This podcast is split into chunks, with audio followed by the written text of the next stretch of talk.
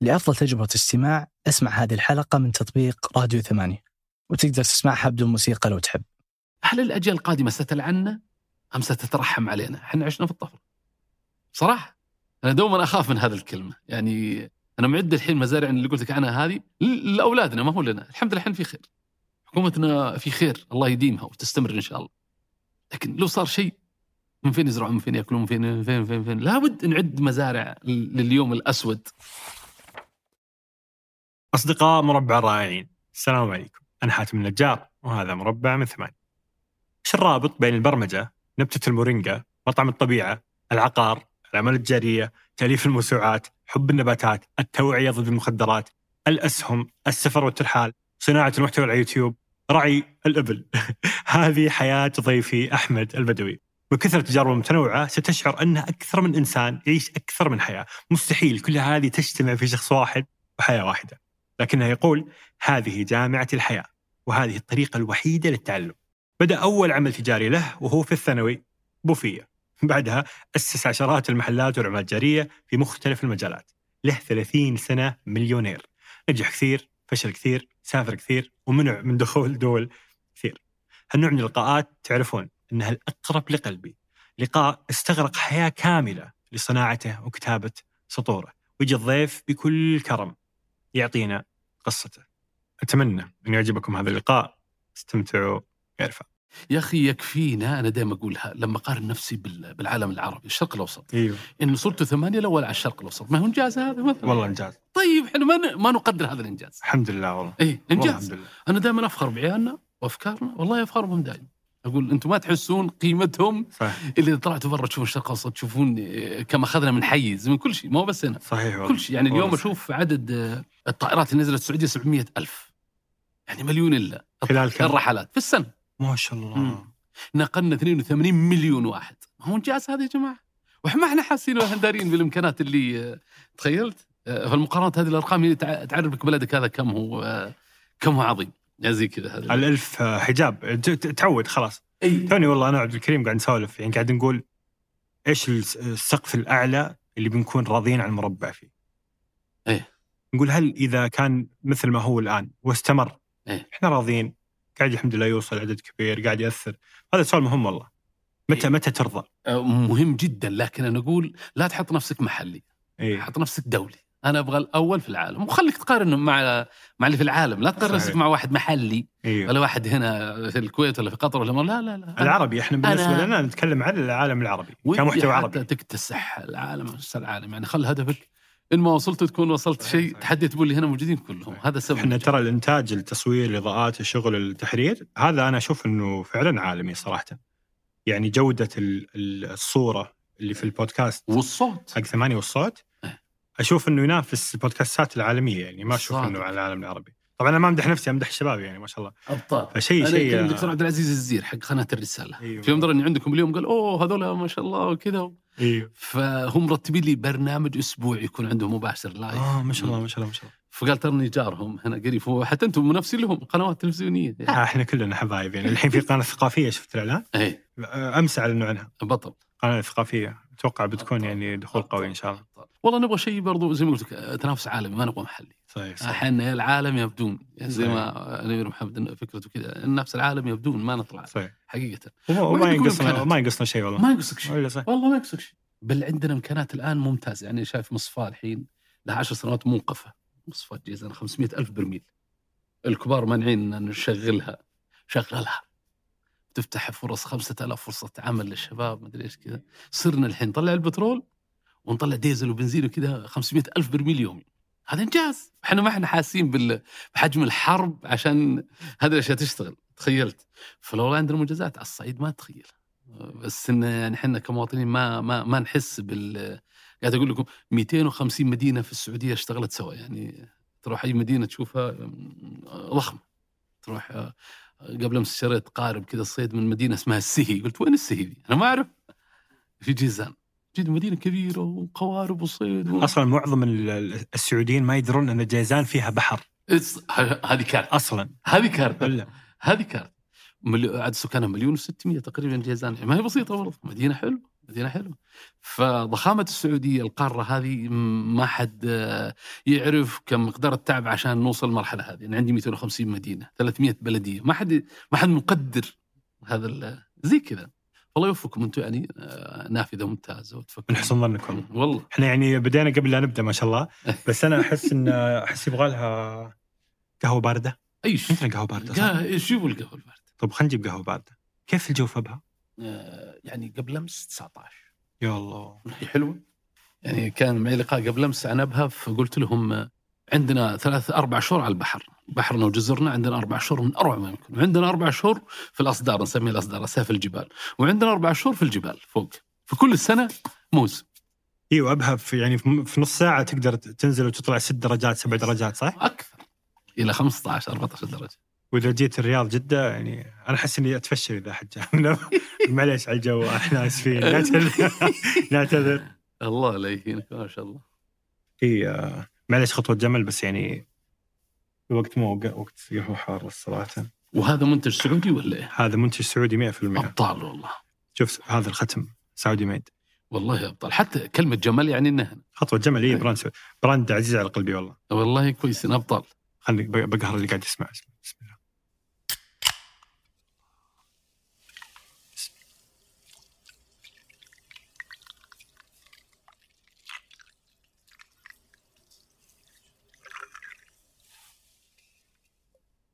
يا سلام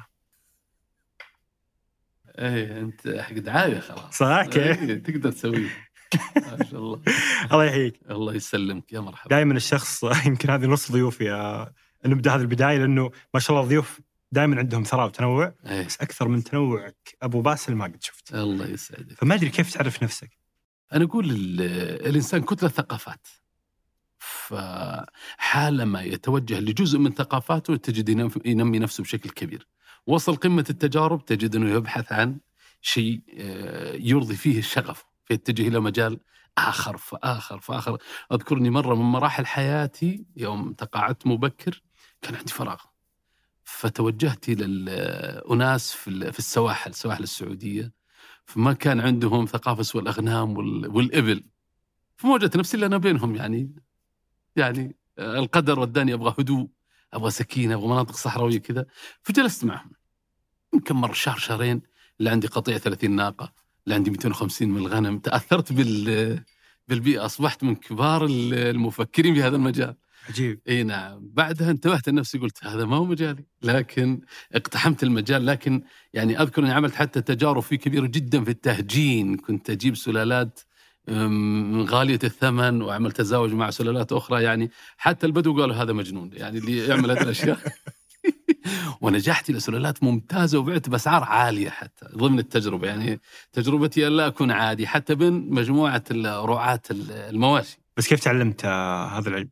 آه، بالطبع أنا أعتبر ال- اليوتيوب آه، جامعة الحياة الحديثة. يعني آه، ممكن ما تعلم طالب لا ابتدائي ولا متوسط ولا ثانوي وتعطي بس يوتيوب وتعلمه بس مفاتيح واسرار كيف يستطيع يتعلم؟ تجد أنه في الأخير أصبح ذو ثقافه عالية في المجال اللي يبغاه خاصة لو عنده شوية إنجليزي. أو تعلم لغه إنجليزي عن طريق اليوتيوب سيكتسح كل ال- المنافسين له. كل اللي في عمره راح يكتسحهم إذا استطاع أن يجيد التعامل مع اليوتيوب. ومسألة الأخرى لكن أنا أقول مثال اليوتيوب يعني كم هو ثري ثراء عجيب. يعني لو حصلنا وحنا باقي شباب كيف بنكون يعني لم يكن لدينا شيء متاح سوى الكتب. بس في محتوى عن عن الأبل في اليوتيوب؟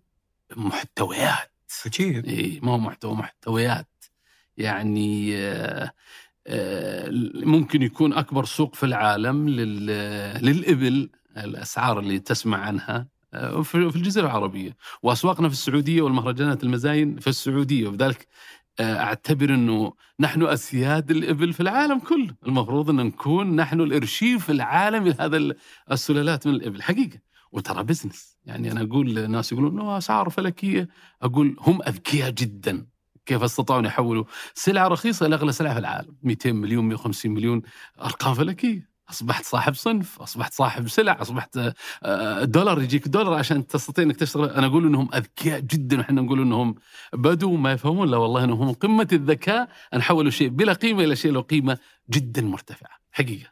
فأنا دائما أقول إنه نستطيع أن نعمل أشياء ثرية إذا وجد ال- العقل إذا وجد العقل المناسب ستستطيع أن تنتج أشياء ثرية جدا شوف الحين الأشياء. الحين جاب بلا سياق موضوع الأبل وما كان أصلا حاضر في بالي، كان في حاضر في بالي الكيمياء، كان في حاضر في بالي التخصصك ال- الجامعي، ال- ال- الحاسب، البرمجيات، آه، التجارة، شغلك في البلدية، شغلك في التعليم. ما ندري من وين نبدأ معك والله. فحكيني في البداية من الرياض، الرياض. آه، إيه. كيف كانت طفولتك في الرياض؟ وليش ما كنت في أبها يعني؟ جميل. آه والدي في قبائل في عسير اسمها رجال ألمع وتع- باديه يعني البادية ما كان في تعليم نهائيا. تعلم الابتدائي وعمره 16 سنة. يعني تخيل يعني 16 سنة راعي غنم وبدأ التعليم في الكتاتيب. واستطاع أنه يواصل يواصل. يعني تخيلوا أنه وصل مثلا 24 سنة ولا 25 سنة متزوج زوجتين ولديه أولاد. وظروف صعبة وانتقل من م- مناطقنا هناك يكمل دراسة المتوسط في المعهد العلمي في شقره يعني ينتقل 1500 كيلو من أجل أن يحصل علم في قرية كانت صغيرة اسمها شقره يعني تخيل الانتقال الرهيب. ويترك زوجاته هناك وينتقل لمنطقة الوسطى وبعدها يواصل دراسته حتى أخذ الثانوية مثلا وتعين بعدها آه، في آه، جامعة الرياض موظف. ويواصل بكالوريوس شريعة إسلامية مثلا هو على رأس العمل ويتزوج والدتي من هنا في في منطقة الرياض. ويكون عنده ثلاث حريم في نفس اللحظة. هو إيش؟ منتسب في الجامعة. ويصرف على زوجتين في الديرة وأبوه وزوجته اللي هنا ويمكن الراتب كان 100 ولا 150 ريال مثلا. يعني شوف هؤلاء العظماء اللي كانوا موجودين في ذاك الزمان. وكان عنده سيارة صغيرة يكد عليها ويطلع وينزل حتى إنه يستطيع إنه يوفر. إحنا ستة سبعة معاه في البيت وهناك موجود أربعة خمسة وزوجتين. يعني صعبة. ومع ذلك آه، استطاع إنه يوازن كل هذه الأمور وينجح ويتخرج بتفوق من الجامعة ويتعين في الجامعة في نفس المكان اللي كان في مرتبة أعلى. وبعدها انتقلنا من هنا من الرياض درسنا الابتدائي تقريبا كنا في الرياض تقريبا إحنا مجموعة. وانتقلنا لافتتاح فرع جامعة الملك سعود في أبها عام 1399 هجرية. هذا انتقالنا كان إلى أبها. فبدايتنا كانت هنا في الرياض وبداية حياتنا هنا. وأخواننا ما يزالون إلى هنا في الرياض يعني موجودين في مدينة اسمها الخارج وكذا. فهذه البدايات اللي كانت آه، هنا في الرياض. يعني بداية عادية ما في أي آه، ما في أي شيء. لكن آه، دوما نقول أنه يعني إذا عندك أربع خمسة أولاد وتريد أن تصنع منهم قالب لنفسك تعتبر فاشل. يعني إن لم يكن الشغف نابع من الشخص نفسه ولا لن تستطيع أن تصنع منه ذلك ال- الشيء ال- المختلف. يعني مثلا أولادنا نخليهم يلا تبغى تلعب العب تبغى تطلع تطلع تبغى تروح تصلي راح تصلي تبغى اعمل اللي تبغى. يعني آه، افعل ما تريد حتى تمل. فإذا مللت وعرفت الطريق السليم ستكون ممتاز. لأنك أصبحت مقتنع بهذا الشيء. لا تحتاج من يتابع لا تحتاج من يقول افعل لا تفعل لا. لكن متى تصل لهذه المرحلة هو السؤال الصعب يعني ولدك الآن غير مهتم بالدراسة. كيف تخليه مهتم بالدراسة؟ آه، ولدي الآن غير مهتم مثلا بالبناء الجسمي. كيف أخليه مهتم بالبناء الجسمي؟ كيف أستطيع أن أصنع له صورة ذهنية أخليه هو بنفسه ينبهني إلى أشياء معينة؟ آه، هذا بس من يستطيع يوصل بأولاده لهذه المرحلة؟ هو السؤال. آه، جميل. ما شاء الله أنت أخوانك آه، 15 نعم. هل تشعر مات اللي مات الله يرحمه الله. يرحمه. نعم. بس هل تشعر إنه الوالد قدر ي... قدر يربي ال- الخم... دائما في صورة نمطية عن الأعداد الكبيرة هذه انك إنك ما راح تقدر تربيهم كلهم يعني فكيف تشوف تجربة إنك كنت أبن لأب عنده 15 آه، جميل آه، عندنا المعايير يقولون كم عنده ولد ناجح مثلا وليس معيار صحيح حقيقة يعني آه، ممكن تكون واحدة من أخواتي الكبيرة عندها تسعة أولاد كلهم ناجحين اذا هذه الأم اللي طلعت هي هي تعتبر مثال ناجح لانها عندها شهادة بكالوريوس أو دكتوراه تقاس بها إنك أنت ناجح زي كذا فكلنا يا الأبناء لله الحمد آه، ثنتين يعني ما تعلموا. كان في بدايته يعني في الم... هناك ما كان في تعليم لكنهم أمهات لأبناء ناجحين في الحياة الآن فيعتبرون ناجحين بشكل عام. البقية كلهم في مناصب جيدة في الدولة أو في يعني 13 الباقيين كلهم من شاء. أولهم لآخرهم يعني كلهم متعلمين بشهادات عليا كلهم. ما شاء الله إي والله. فلكن زي ما قلت آه، لم يكن آه، يتعب علينا بالتعب الحاصل الآن في في بيئتنا، ليه؟ الشارع مفتوح والمرعى مفتوح والاغنام مفتوحة وكان الكل يربي فكان المجتمع يساعد في التربية. لكن الآن الباب مغلق وهذا مغلق ولا تطلع ولا تروح ولا تجي فكل العبء على الأب والأم ولذلك آه، لا تستغرب إذا وجدت أبناء يمكن أقول في العمر 30 سنة ولد في عمره 30 سنة إذا طلع الشارع كأنه عمره ست سنوات ليه؟ لأنه لم يسبق له أن تعامل مع شارع لم يسبق ما تعامل مع ناس ما صارت المشكلة ما انضرب ما طلع ما نزل ما عرف هذا أكبر مني لازم أكون ماخذ حذري من هذا لا كذا هذه نقطة. ولذلك عندنا أخطاء فادحة في المجتمع بسبب عدم احتكاكنا في الأشياء المجتمعية. يعني مثلا دول مجاورة أنا أروح دائما كثير السفر تلاقي ولد عمره ست سنوات مثلا في اليمن. جنبيته معه و- وتلاقيه يبيع ويشتري. وحش ها؟ بينما عندنا عمره 30 سنة لم يصل لمرحلة من الاحتكاك زي هذا الولد الصغير. لأن نحن زي مثلا نقول آه، عنده مظ... إحنا مظلة للولد فكل الخبرات اللي لازم يتعلمها ما تعلمها.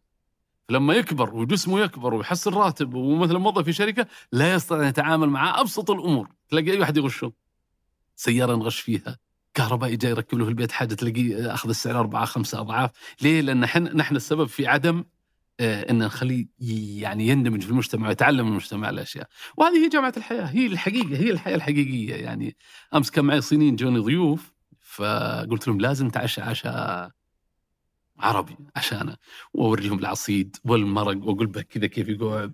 المهم هو يصلح بثنتين قلت لا لا. هو ما عنده خبرة نهائيا. نقول له لا لازم يد واحدة. زي كذا الولد لما نعلمه البداية كانوا يقولون الصينيين يعني أنتم عندكم أشياء حلوة. قلنا إيش؟ قال أولادكم وهم صغار تدربونهم على هذه الأشياء. كيف يصب القهوة كيف يجي يقدم للناس كيف يأكل الأكل كيف يحترم الكبير. لا عندنا ما يعني المرحلة هذه أصبحت شبه منتهية. لذلك أنا أقول توريث هذه الأمور إدخال الشباب في هذه المجتمعات إن نعلمه الجرأة كيف يتكلم قدام الناس في المجتمعات إن جيدة إنه يتعلم منك.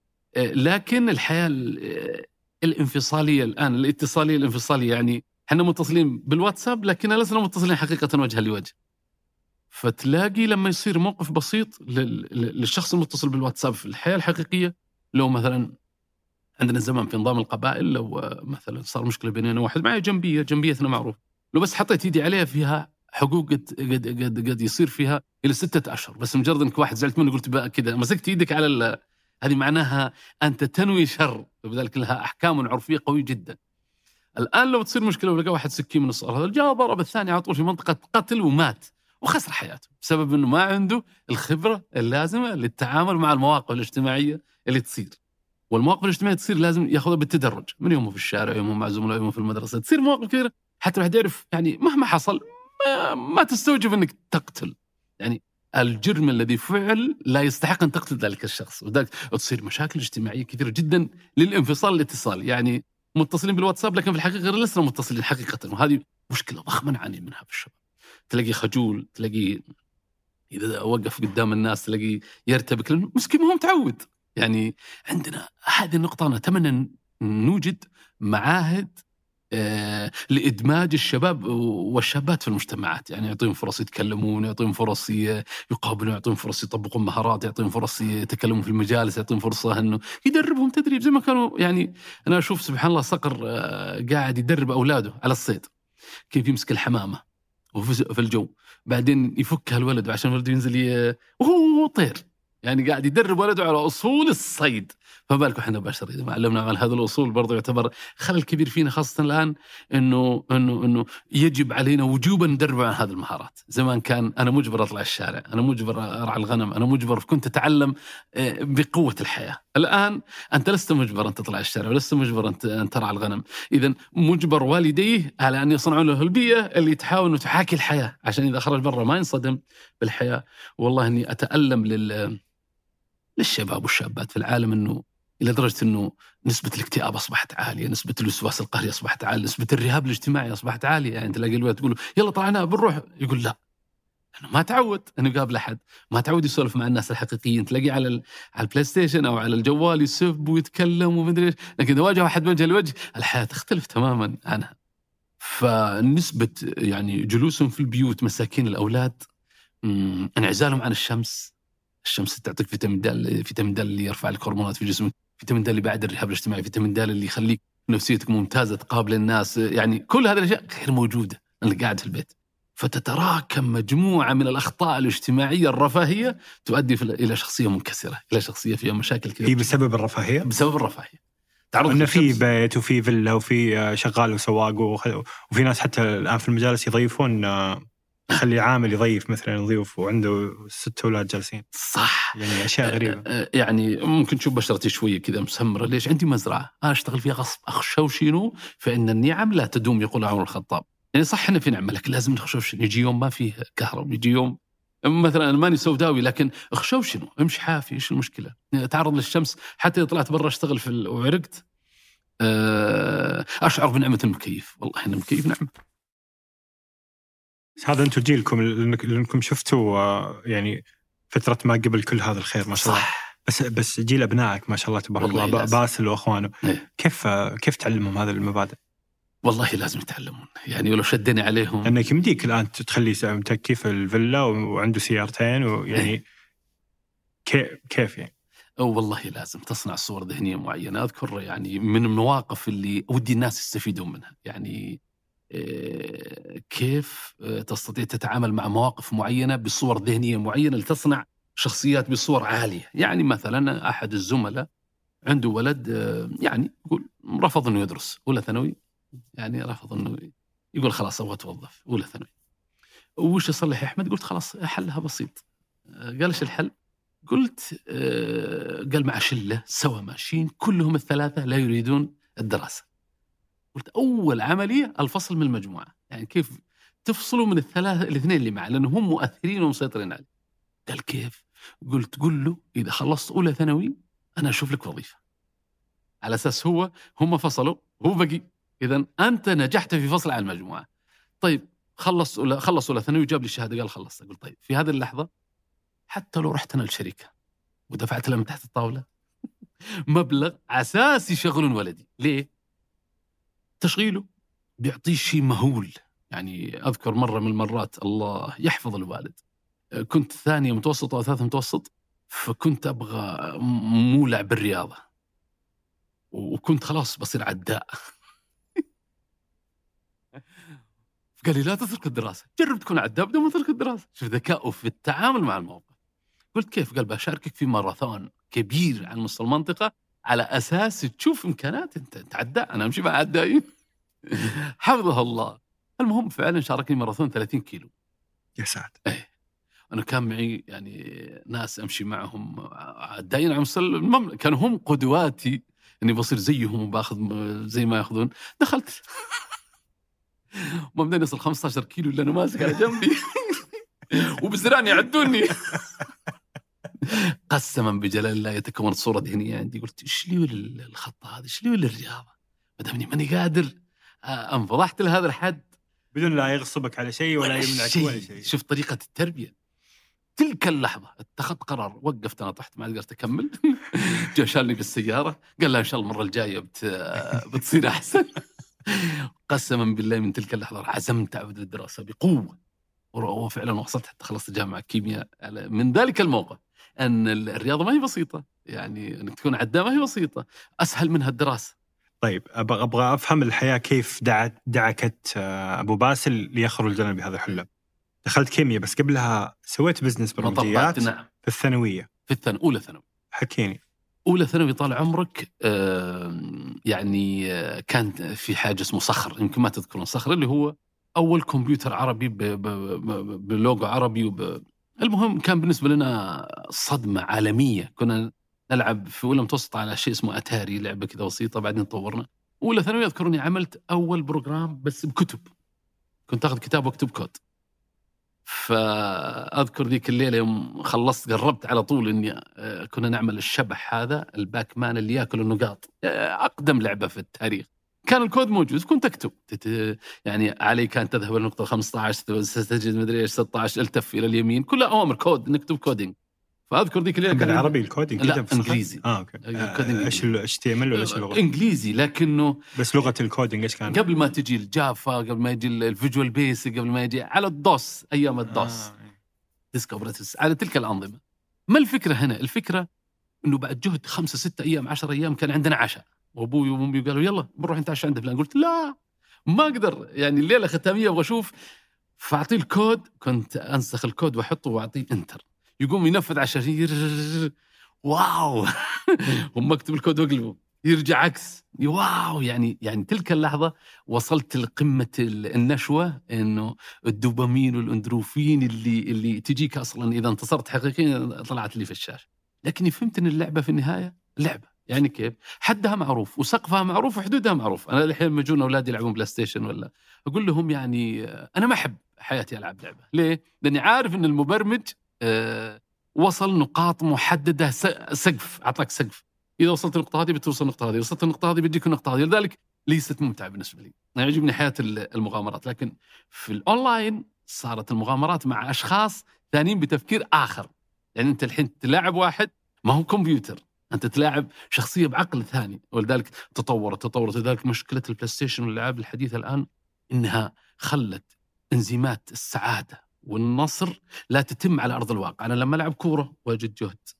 وأجيب جول واو يعني كل الإنزيمات القوية تفرز في تلك اللحظة. فأصبحت السعادة عندي والنصر مرتبط لما أحقق شيء بدني. لكن في البلاي ستيشن أنا أحقق النصر على إيش؟ أنا جالس مكاني، بدك تفرز إنزيمات الدوبامين والإندورفين حقت النصر وأنت متكي مكانك. وهذه خطيرة خطيرة جدا. تلاقي الولد برا زهقان. لما يجي على البلاي ستيشن دخل غرفة استدعى كل الحالة النفسية والإنزيمات القوية وبدأ يلعب. تلاقيها تفرز في آه تسمع الضحك والصياح من اخر الدنيا، ليه؟ لأن جسمه أصبح يفرز هذه الإنزيمات في هذا الوضع. صار يحقق خطيرة. احتياجات التواصل والفوز والنصر والتحدي وكذا والسعادة والسعاده في في. اللعبه، وهذه خطيرة، خطيره جدا. يعني بدل ما كنت أح أفرح إذا حققت جول حقيقي، أصبحت أفرز هذا الإنزيم اللي كان ما يفرز إلا بعد جهد جسدي عن طريق اللعبة. تخيلت؟ أبغى أفرح لازم أروح البلاي ستيشن، يمكن أقوى حتى من الحقيقي هذا. هذه مشكلة. معزز كذا وألوان وأصوات و... هذه مشكلة كبيرة جدا. ولذلك تلاقي الأولاد لما يروح يلعب كره ما يستمتع. لما تلاقي اللعبه حقيقية ما يستمتع. لما يقابل زملائه ما يستمتع. لما إحنا كنا نتقابل نلعب بلوت ولا شيء نستمتع. هم لا ما يستمتعون. ليه؟ الإنزيمات الداخلية تغيرت. على الجيل الأول. هذه خطيرة جدا يا جماعة. إن الولد ما يستمتع الا إلا. بمحفزات عقلية لإنتاج الدوبامين والأندروفين عن طريق اللعبة. حتى أذكر إني كتبت بحث بسيط ورفعته لوزارة التربية والتعليم إنه يجب أن نتطور. يجب أن نتطور، ليه؟ لأن أولادنا الآن في منزلق ضخم جدا اسمه الألعاب، إذا ما تعدلت المناهج بحيث تصبح إلكترونية وفيها محفزات، إذا وصل النقطة هذه ياخذ جائزة. وبعدها جائزة. وبعد عشان عقله يشتغل بنفس جودة البلاي ستيشن، عشان أستطيع أخذ أولادنا يكونوا الأوائل في العالم، شو- عندنا ميزة؟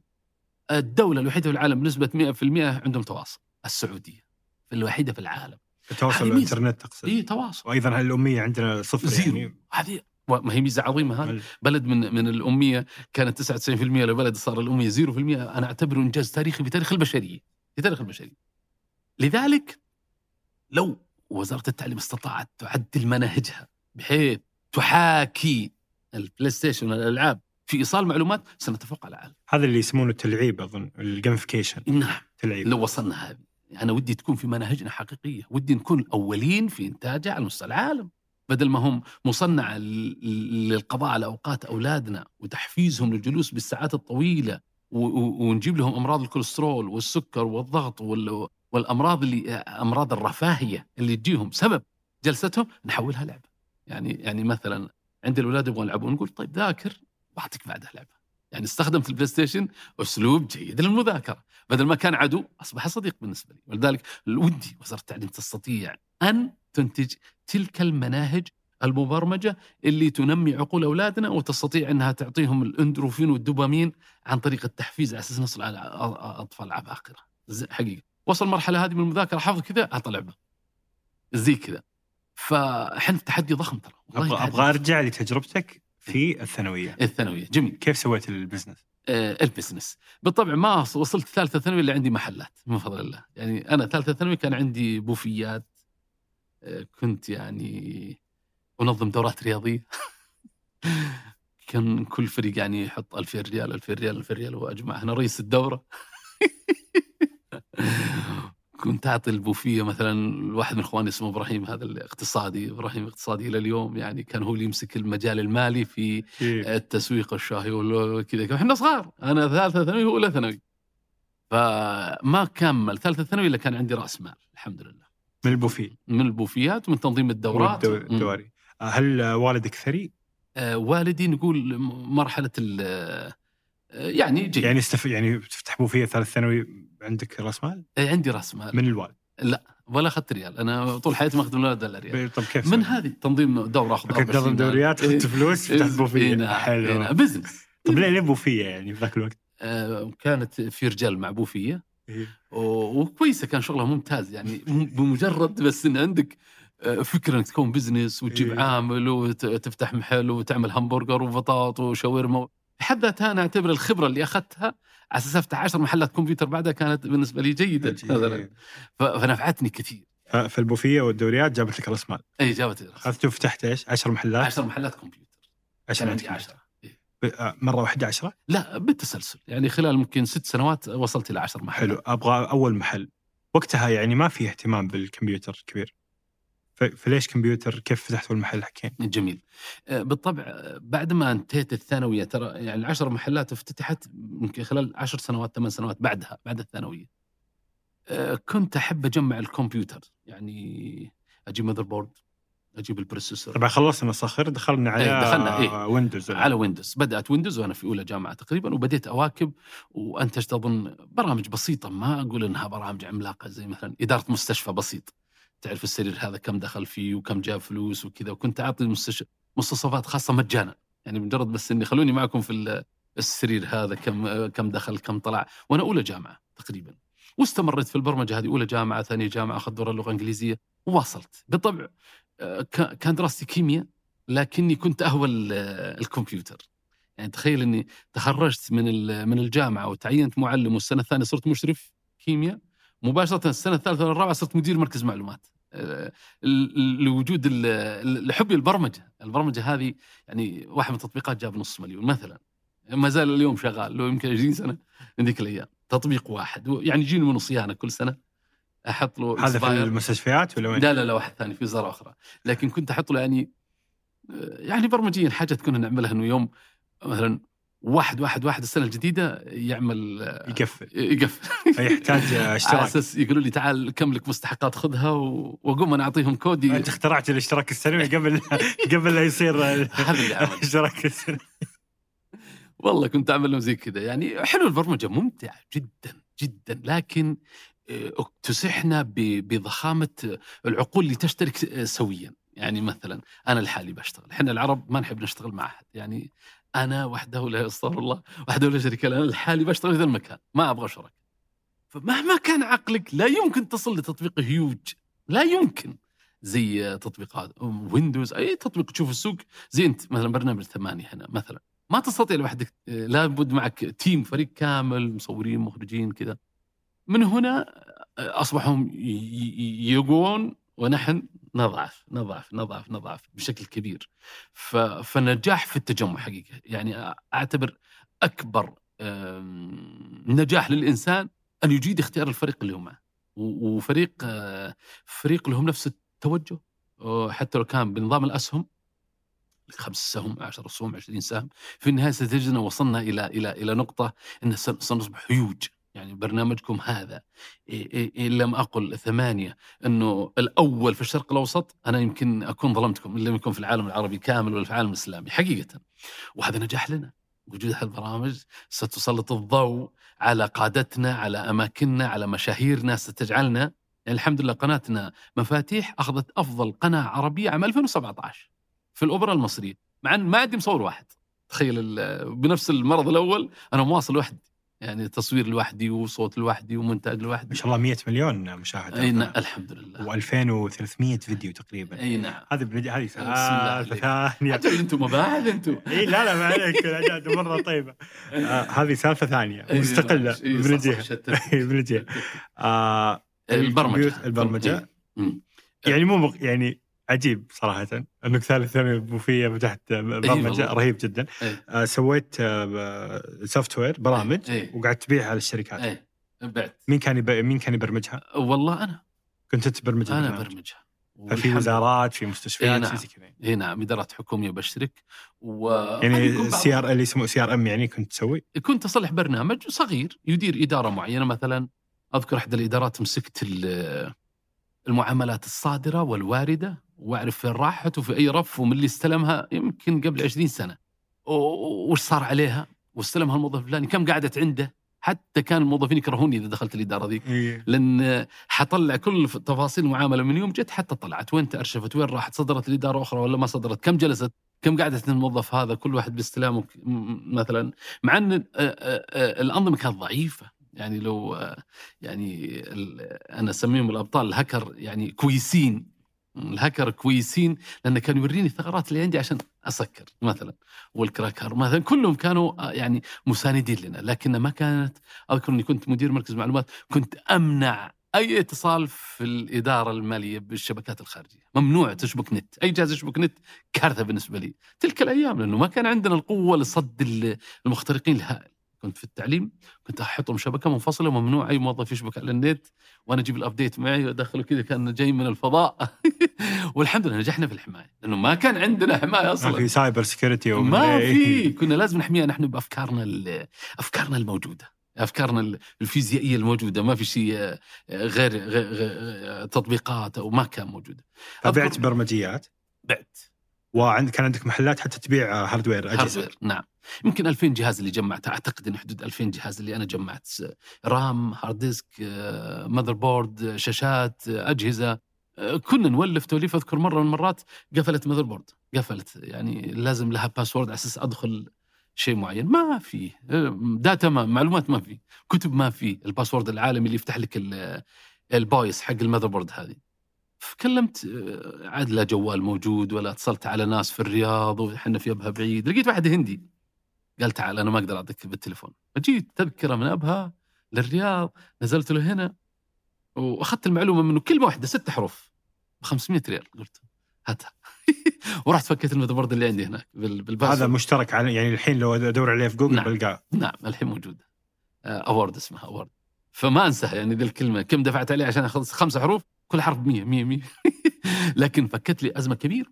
يعني المشاكل اللي كانت موجودة. صحيح لنا كانت نوعا ما غبية مع الواقع الآن لكنها كانت تحل مشكلة. يعني أقول مثل disk operating system اللي كنا نشتغل ال DOS نظام ال DOS. نظام ال DOS كان يخلينا أذكياء إن إن نكتب كل شيء أي coding نكتبه إحنا. ال Windows يوم جاء لا خلى المستعمل غبي انه خلاه هو بس حرك الماوس ترى إذا ضغطت زر معين ترى يكتب كتابه هو وفي الخلفية. افعل كذا كذا كذا كذا. فزاد المستخدم عفوا غباء وزاد المبرمجين ذكاء. زمان كنا إحنا كله ك- كتابة كنا نحن اذكياء المستخدمين حتى نستطيع نتعامل بالذكاء. ولذلك هم الآن يتفننون في جعلنا أغبياء ويزدادون هم ذكاء عشان يحصلون أموال ضخمة. طبعا أي أحد من جيلي ما قاعد يفهم أي شيء قاعد اقوله الآن.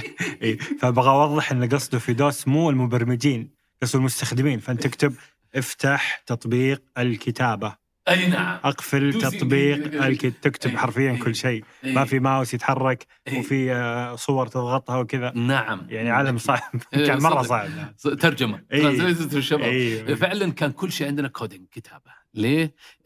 خلانا اذكياء نكتب بسرعة ونحفظ الأوامر والتنفيذات وعمل كذا الحين مع إن شفت تخصصي كيمياء ما لي دخل أنا عندي منتجات كيميائية وعليها براءات لكني شغفي ما كان تلك اللحظة إلا بال- بالبرمجة لأنها جديدة كانت موجودة بشكل كبير وحصلنا مناخر فصرت مليونير من الكمبيوتر. اي كمبيوتر والأراضي. لا، العقار كان برضه هو اللي هو اللي الرافع إحنا نسميه الرافع. العقار هو اللي نشتري أراضي يعني. متى دخلت في العقار؟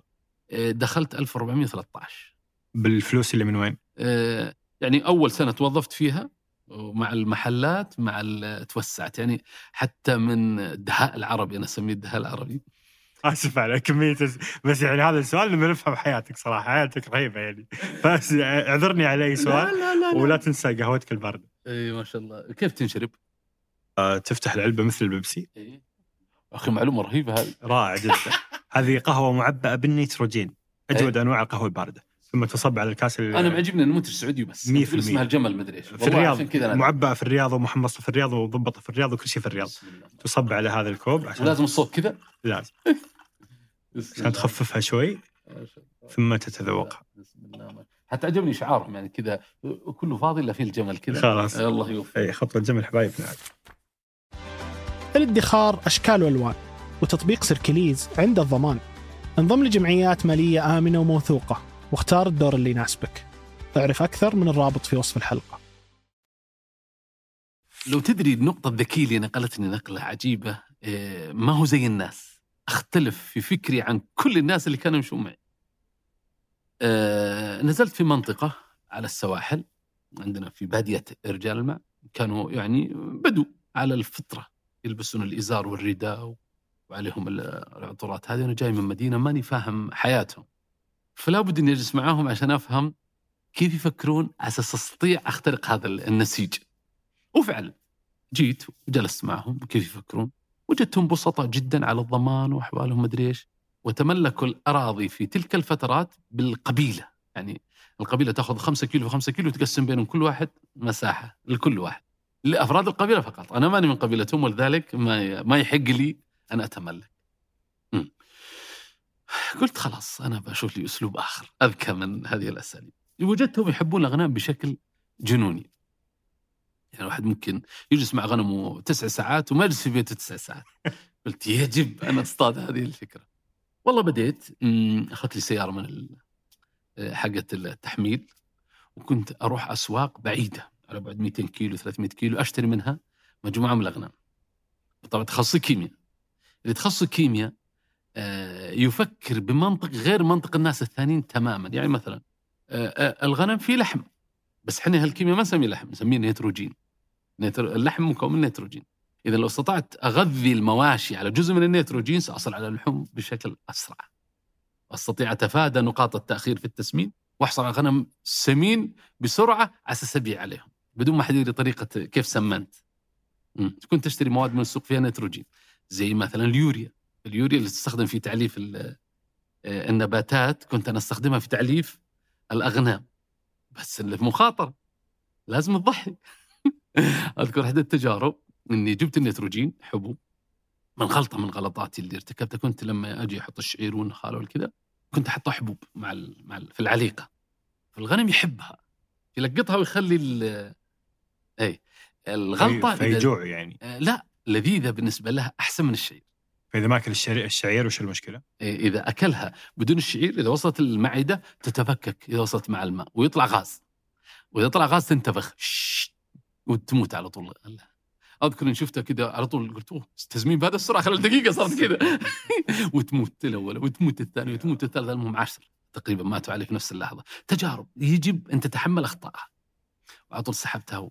صرت بعدين آخذ النيتروجين اليوريا وأذوبها في موية. أحولها إلى سائل ورش رش على الشعير على أساس الغنم ما يشوفها. هي موجودة فوق الشعير والنخالة لكنها بنسبة 5% يعني لا تزيد عن 5% يعني تعلمت النسب بالكيمياء. فأصبح غنم يسمن بشكل أكبر لأنها تستطيع تكون إحنا نقول البكتيريا النافعة في أمعائها والبكتيريا النافعة تزيد في الهضم وإذا زاد الهضم البكتيريا نفسها آه، تعتبر بروتين وإذا ماتت البكتيريا داخل بطنها الغنم يستفيد من البروتين فتسمن تكون لحم بسرعة لها لها لها جولة. الشاهد بالموضوع كنت أجيب شبك كبير وأجيب الأغنام هذه وأغسلها كيميائي أستطيع أجيب مواد غسيل كويسه أعطيها إبر معينة اقتل الديدان في بطونها اللي يخلي الغنم ضعيف في ديدان. وبعدين أجيب لها فحول من سلالة جيدة وأبدأ أنتج. ما يجي ثلاثة شهور أربع شهور ما شاء الله عندي إنتاج جيد. خاصة إني أجيب أمهات ما هي صغيرة كبيرة أجيب يعني إحنا نقول سديس جامع يعني عشان سعرها في السوق رخيص وأسمنها وأحط عليها فحول. أول ما تجيب مواليد الغنم يمرون يشوفون منبهرين كل ما جاء واحد قلت له تعطيني الأرض الفلانية؟ حمل غنم مقايضة. هذه عصر ما قبل المال. أنت رجعت. هذا يعني العصر الزراعي والله بديت المقايضة. كان كل واحد يلبك خذ لك 50 واعطني الأرض الفلانية خذ لك 70 واعطني الأرض الفلانية. امتلكت ما أقول لك كيلو كيلوين ثلاثة أربعة زي كذا. مساحات ما تتخيلها. حتى يوم جيت أطلع صكوك كان يقول لي واحد المحكمة قال هي يعني واحدة مساحتها 5 مليون ل 4 مليون كيف طلع صك؟ لازم نستأذن ديون آه، في كل 50000 يبغى لها صك لحالها يبغى لك هنا 50 صك في الموقع هذا مثلا المساحات الكبيرة اللي امتلكتها. كلها بهذا الأسلوب. كنت كل أسبوعين ثلاثة أجيب كميه وأنزلها. وتعامل نفس المعاملة. ويمرون ذولاك مساكين هم يحبون الغنم. وحقيقة استفادوا من الأغنام اللي أعطيتهم. يعني بعضهم عاش وفتح بيتهم منها. يعني لأنهم يعرفون يربون ويبيعون أولادها. أفضل لهم من مزرعة ما منها فائده لأن الأرض كانت بور يعني خام. لا هي مزارع ولا هي ماسك أرض بس كذا. لا هو طورها ولا لكن أنا أخذتها عملت تطوير وعملت كذا ويمكن حتى طورت وتعبت جبت شيولات ودركترات وقعدت شغالة وربي انتقم مني في الأخير آه، زرعتها والمنطقة كلها ما حد يزرع إلا أنا فكانت خضراء والمناطق الباقيه كلها جافة فايش يصير؟ الإبل كلها تهجم على المزرعة. البقر يهجم على المزرعة. الغنم يهجم على المزرعة. الم- تخيل العمال ينامون والجحامير في الليل في المزرعة. يعني ناس شغالين في النهار حراسات وناس شغالين في الليل حراسات والقرود تهجم على المزرعة. حتى انسحبت من ال... أنت اختلال بيئي أنت سويت في. ال- في البلد صدق أنا الوحيد اللي كنت أخبر. أيوه فكانت كل حانة مساكين جيعانة واقفة برا تنتظر وتعبت ما قدرت أصد من كثر يعني من كثر ال آه، يعني كم حاولت كم حاولت كم ما تتخيل ضخامة المحاولات وفشلنا بس أنت إيش كان هدفك من الأراضي زراعيه؟ زراعيه وكان الهدف إنك تسوي مشروع زراعي؟ نعم كنت أزرع شجرة اسمها البان. أنا مؤسس جمعيه المورينجا السعوديه مؤسس جمعيه المورينجا السعودية. فكنت حريص على البان العربي. البان العربي أحسن من المورينجا. هي فصيلة من فصائل المورينجا اللي سمعتها الان سلام ضخمة. جبناها من ماليزيا المورينجا ويوم وصلت السعودية هنا وجدت إنها عندنا موجودة اسمها البان العربي.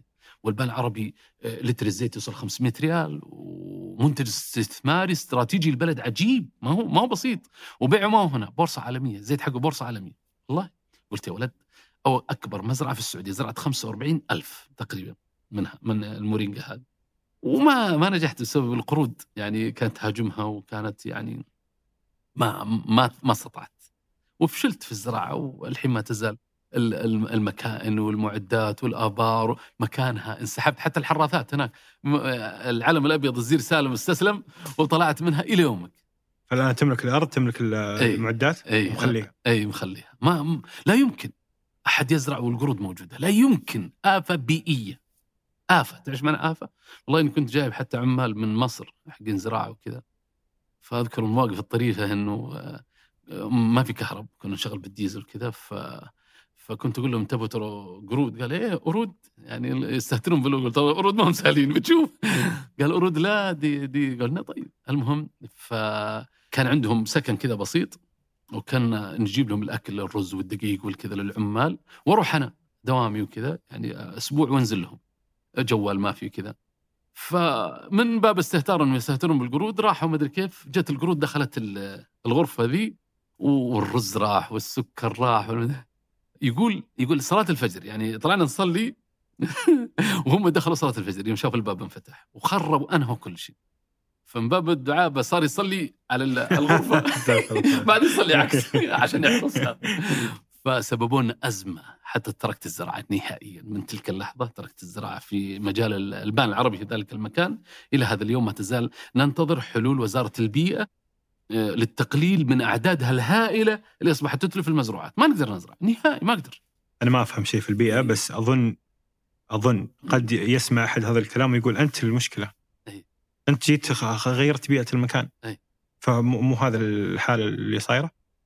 آه، آه، الله استخلفنا في الأرض أرد عليك. يعني نحن مستخلفين في الأرض ليس القرود. ولذلك يجب ان عفوا لكن لكن أقصد إنه أنا مكلف إني أؤكل البشر وانت أنا- يعني عندك جواز هوية في هذه الأرض القرد ما عنده شيء. فيعني مدنيا آه، دينيا كل أنت فايز في كل الاتجاهات يعني. أنا والله كنت حريص على البيئة تكون في توازن فعلا المساحه كبيرة وال- والوادي نهر يعني يشربون من أي مكان يعني ما لقيت له مزرعتي أنا كنت أزرع فيها مثلا بر كنا نبغى نزرع فيها بس هذا دخن. سؤالي اقصد إنك قاعد تزرع صدق صدق شيء من طبيعة المكان ولا مو من طبيعة المكان؟ صدق هي سابقا كانت طبيعة المكان قبل النفط يعني كل فسادنا حصل مع النفط. يعني كانوا البدو هناك يزرعون إلى النفط. يوم جاء النفط وجاء الضمان الاجتماعي ما عاد زرعوا. يعني حتى يقول لي واحد من الشيبان قال والله القرود ما كانت تجي بالمكان هذا. عندنا أشجار يسمونها الدوم. الدوم اللي هي زي النخل الواشنطن هذا وفيها ثمر عجيب. أذكر إن ذيك الأيام قلنا للشباب عملنا عملية استنفار. قلنا لهم خلونا نطرد القرود من هذا الوادي. ما في حل. تجمعوا حول 40 واحد ونجي عليها في الليل. في الليل ما تشوف. وبواري تي تي تي وتنزل من الأشجار وتتفرق ونطردها. حلو. ف فكانوا يستخدمون أحيانا الرصاص. على أساس نخوفه في الليل تسمع. ها؟ نجي الصباح إلا في ناقه ميته. واحد اصاب ناقه بالغلط يا الله. ودفعنا قيمتها 5000 ريال بعد هذا أذكر ذيك الأيام. قلنا خلاص مرة ثانية ما نستخدم أسلوب تخويف ال- القرود بأن نبعدها عن البيئة. ما قدرنا. وفعلا هي سبب فشلنا هي توقف الزراعة آه، صار في تضخم في مستوى الحيوانات هذه نعم اللي ما هي من أصل المكان أصلا. نعم. ثم إذا بترجع تزرع هذه موجودة بتيجي بتاكل المحصول. نعم. يعني يعني يعني القرود الآن وزارة ال- البيئة حطت حل إنه ممنوع إطعام القرود. جاء قرار إنه عشان لا تتكاثر. عشان لا على أساس ما تقترب من البيوت ما تقترب من السكن. فالآن الحل هذا أبدأ نوع من الحلول صارت رجعت بيئتها رجعت الجبال. رقم اثنين الخطأ البيئي ان قتلنا النمر العربي. النمر العربي كان غذاؤه على القرود إحنا يوم تلفنا خوفا على المواشي ما ال- المستهلك اللي كان يفترسها راح. فتكاثرت باعداد رهيبة حتى هي تأذت من بعض. الأكل قليل تهاجم بعض تهاجم بعض تهاجم البيوت تهاجم البشر. إعادة النمر العربي وإعادة الذئب اللي كان موجود سيعمل توازن في البيئة. معلش خرجتك البيئة أم، أنا من من عشاق البيئة أعلنا مبادرة آه، مليار شجرة سدر للمملكة العربية السعودية. وزعنا 4 ملايين. من حبي ل- لشجرة السدر. أعشقها داخليا. شجرة مفيدة شجرة بي بنتنا. أنا أقول بنتنا ذي ما هي متكيفة مع الحر مع البرد مع الجفاف مع ال... وكريمة في العطاء. يعني كل شجرة ممكن تعطيك بألف ريال عسل. عسل. كل شجرة واحدة تعطيك ألف ريال. أنا أعتبرها الذهب آه، القادم للسعودية. وزعتوا 4 مليون. وين كيف؟ على مستوى المملكة. بلدية أخذت منا الجيش السعودي في الحدود أخذ منا بلدية شمال المملكة أخذت منا مواطنين كل الروابط اللي طلبت أعطت أعطيناها. اليوم يعني رابطتين في الوسطى طلبونا اليوم. فلكن غلطة كانت عند الروابط. إيش يصلحون؟ ماخذينها بس لليش التصوير الشو. يقولون نبغى 5000 قلنا خذوا 5000 جو في الوادي حفروا حطوها في الوادي صوروا آه، ومشى. إيش يصير فيها؟ بيجي غنم ياكلها. ما استفدنا. إحنا وقف يعني كل شجرة تكلفنا ريال. يعني نخسر فيها مبالغ. نبغى الأجر لأن عمر الشجرة الواحدة 700 سنة. تخيل لو زرعت كم يجيك من الاجور 700 سنة. بعدين يجيها بذور وتطيح وتنتشر. يبقى لين تقوم الساعة تدخل الجنة بهذه الشجرة سدرة. فالحين صرنا نشترط شروط معينة. نقول أول شيء لازم في شبكة. إذا تبغى نعطيك. رقم اثنين حفر. جاهزة. رقم ثلاثة ليات. عشان تسقيها لأنه ما يجوز تحطها بدون موية وتتركها. يعني قاتلت صدقتنا اللي إحنا حاطينها وقف. من يوم بدينا نحط هذا الشروط حقيقة قل العدد ال- بشكل كبير وبدا الجاد يعني ياخذ سدرة.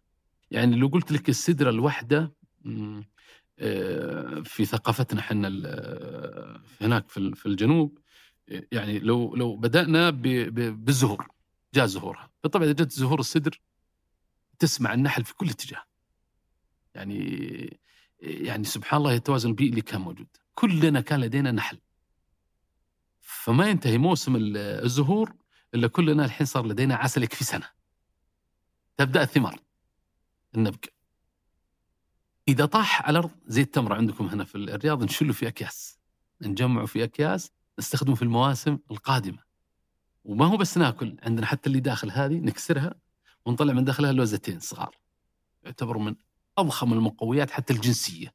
كان متزوج يعطي نص كيلو ربع كيلو منه يعتبر هذا أخذ مؤونة سنة مثلا المتزوجين ففيها كمية ضخمة حتى فيها. فيها مكافحات السرطان في البذرة السدر الداخلية من قوتها. إي بس من يستطيع يجمع لك كيلو؟ لازم تدق بطريقة معينة وتستخرج. يعني كفتنا غذاء وأخذنا منها الثمار وأخذنا منها الزهور. بعدين بعد ما ينتهي موسم الثمار وتسقط نبدأ في العلف. ناخذ يعني نجي على على التقليم الجائري نسميه. نقلم نرفع الشجرة خمسة متر على أساس الإبل ما طولها ونبدأ نقلمها تقليما جائرا. فالطيح هذه كل يوم ناخذ منها ثلاثة.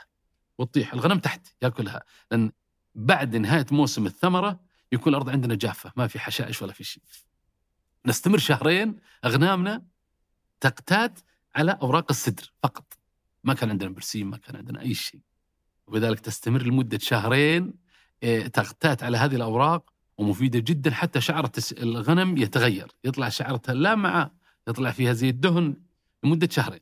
بعدها بعد إذا أكلت الأغنام يبقى بعدها حاجة نسميه الهزيم وحاجة نسميه العود. ناخذ الهزيم هذا نطلعه ونحطه حول المزارع. زي الشبك حماية المزارع. ونأخذ العيدان ونقطعها بطريقة معينة تكون هي الوقود اللي نطبخ عليه يوميا.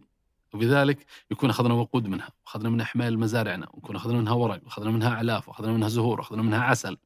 ومن من حبنا لها قيمتها 5000 عندنا في المحافظه الرجال قيمة الشجرة. الشجره واحدة 5000 ريال. في التثمين لما تجي تقول شجرتك أخذها مكان شجرتي أدفع لك 5000 عجيب. وتورثها بصك شرعي لمن بعدك. يعني أبوي وارث كم شجرة وجدي وارث كم شجرة زي كذا. حتى شجرة عندنا في مدينة اسمها الشعبين فيها أربع فروع كل فرع بصك لعائلة من العوائل من من عشقنا مقدس شجرة مقدسة بالنسبة لنا لأنها معيشتنا عليها عيشتنا عليها. مثبتة للتربة مثبتة. لو جاء سيل تمسكه هي تنزل الموية في باطن الأرض هي كم هي. كم ما- يوصل أحيانا ممكن بعضها توصل إلى مترين ثلاثة متر. وتعيش 700 سنة. 700 سنة. إيه، شجرة مباركة السدر.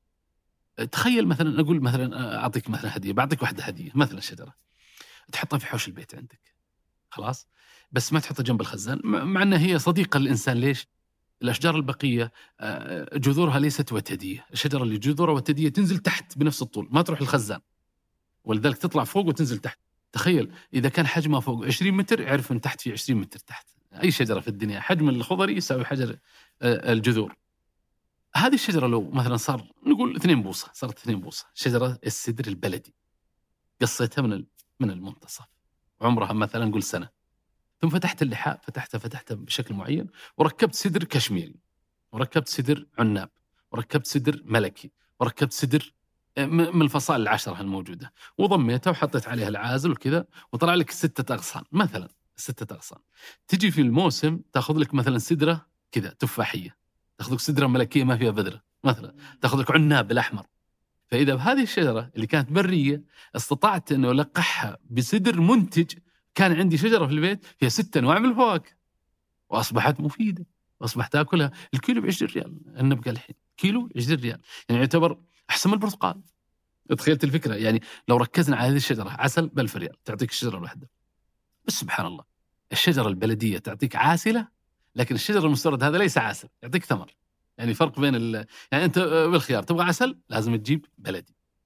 أه، تبغى ثمر لازم تجيب خارجي اللي هو الكشميري وال- والمنا والكشميري هذا اللي فيها ثمر تهاجمها ذبابة الفاكهة إذا لازم أرشها ثلاث مرات. زي زي ال- مثلا البلح ولا زي التمر لازم يرش من الحشرات. هذا عيب ال- الخارجي إنه يحتاج رش. أما البلدي سبحان الله لا رش ولا سقي ولا حماية وتتحمل عطش وتتحمل أملاح. أنا أعتبر آه، لو نجحنا في مبادرتنا السعودية 50 مليار إن شاء الله آه، شجرة لو حطوا منها 4 مليار آه، آه، سدر آه، فتحت فرص يمكن 200 ألف شاب. 50 مليار هذا المستهدف الوطني. الو- الاستهداف مثلا الوطن العربي السعودية تبرعت تعطي 50 مليار. حلو. فتبغى عشرة أربعة مليار. منها؟ أبغى 4 مليار السدر. للستر لانها ما راح تكلفنا شيء الستر أضرب لك مثال. الآن أوروبا تفرض على كل لتر بنزين 4 ريال 1 دولار. ضريبه يعني إذا هو ب 4 ريال يصير 8 في أوروبا. الضريبه هذه يسمونها ضريبه بيئة. طيب لو السعودية نجحت في زراعة نقول 10 مليار في السعودية وفرنا الفلوس الأربعة اللي طلعت ناخذها الحين مرة ثانية. نزرع بها هنا. عرفت الفكرة؟ يعني الضريبه اللي تجي على البترول راح أستعيدها وأزرع بها في بلادي. لأن كل شجرة راح تزرعها راح تخفض درجة الحرارة في الأرض. كل ما زاد الظل يعني متوقع أنها تعادل مثلا الشجرة الكبيرة ثلاث مكيفات. التبريد. إيه الشجره الكبيرة. إيه تعطيك ظل. تمنع عنك الغبار الغبار بالنسبة لنا في السعودية كارثة. ولا غير الاكسجين وثاني اكسيد الكربون بس هو أهم نقطة. الشكمان السري طلع ثاني اكسيد الكربون ثاني اكسيد الكربون يسبب احتباس حراري احتباس حراري يزيد الحرارة. زاد الحرارة جت فيضانات شوف الحين الصيف كيف صار. ما كان الصيف يجي كذا. ليه؟ لوجود احتباس حراري طيب لو زرعنا الشجرة سحبت ثاني اكسيد الكربون طيب سحبت ثاني اكسيد الكربون طلعت أكسجين. إذا طلعت أكسجين زاد كمية الاخضرار عندنا في السعودية. رقم اثنين نقصت درجه الحرارة. رقم ثلاثة نقصنا كمية الأضرار الحاصلة عن اختلاف البيئوي. يعني إذا الحين فيضانات تجينا ما كانت تجي. مصايب تجينا ما كانت تجي. حرارة تجينا ما كانت تجي. طيب كل هذه راح أقضي عليها. طيب إذا قضيت عليها العج آه، الرياض العج كارثة يعني. كارثة. كمية الغبار اللي تستطيع كل شجرة تسحبه بالنسبة لنا إنجاز. ليه؟ خلينا نحسبها بال ترى إذا لمست جيوب الناس آه، سمعوك على طول. الآن البترول سينتهي. طال الزمن أم قصر سينتهي. طيب كم لنا في الجزيرة العربية؟ خلينا نقول 20 ألف سنة 30 ألف سنة. طوال 30 ألف سنة كانت معيشتنا آه، ما أدري شو أقول لك كنا ما هو على الحديدة. بمراحل تحت الحديدة. هذه بيئتنا تعطينا هذا الشيء. صحراء جبال شوية أغنام ضعيفة. ما هذه بيئتنا. لا في أنهار لا في أي حاجة. طيب طوال 20 ألف سنة كانت معيشتنا بهذا الأسلوب. في الخمسين سنة أو الستين أو السبعين سنة الأخيرة الله أنعم علينا بموجة البترول. فتحولنا 180 درجة من أفقر بلاد الكون إلى أغنى بلاد الكون.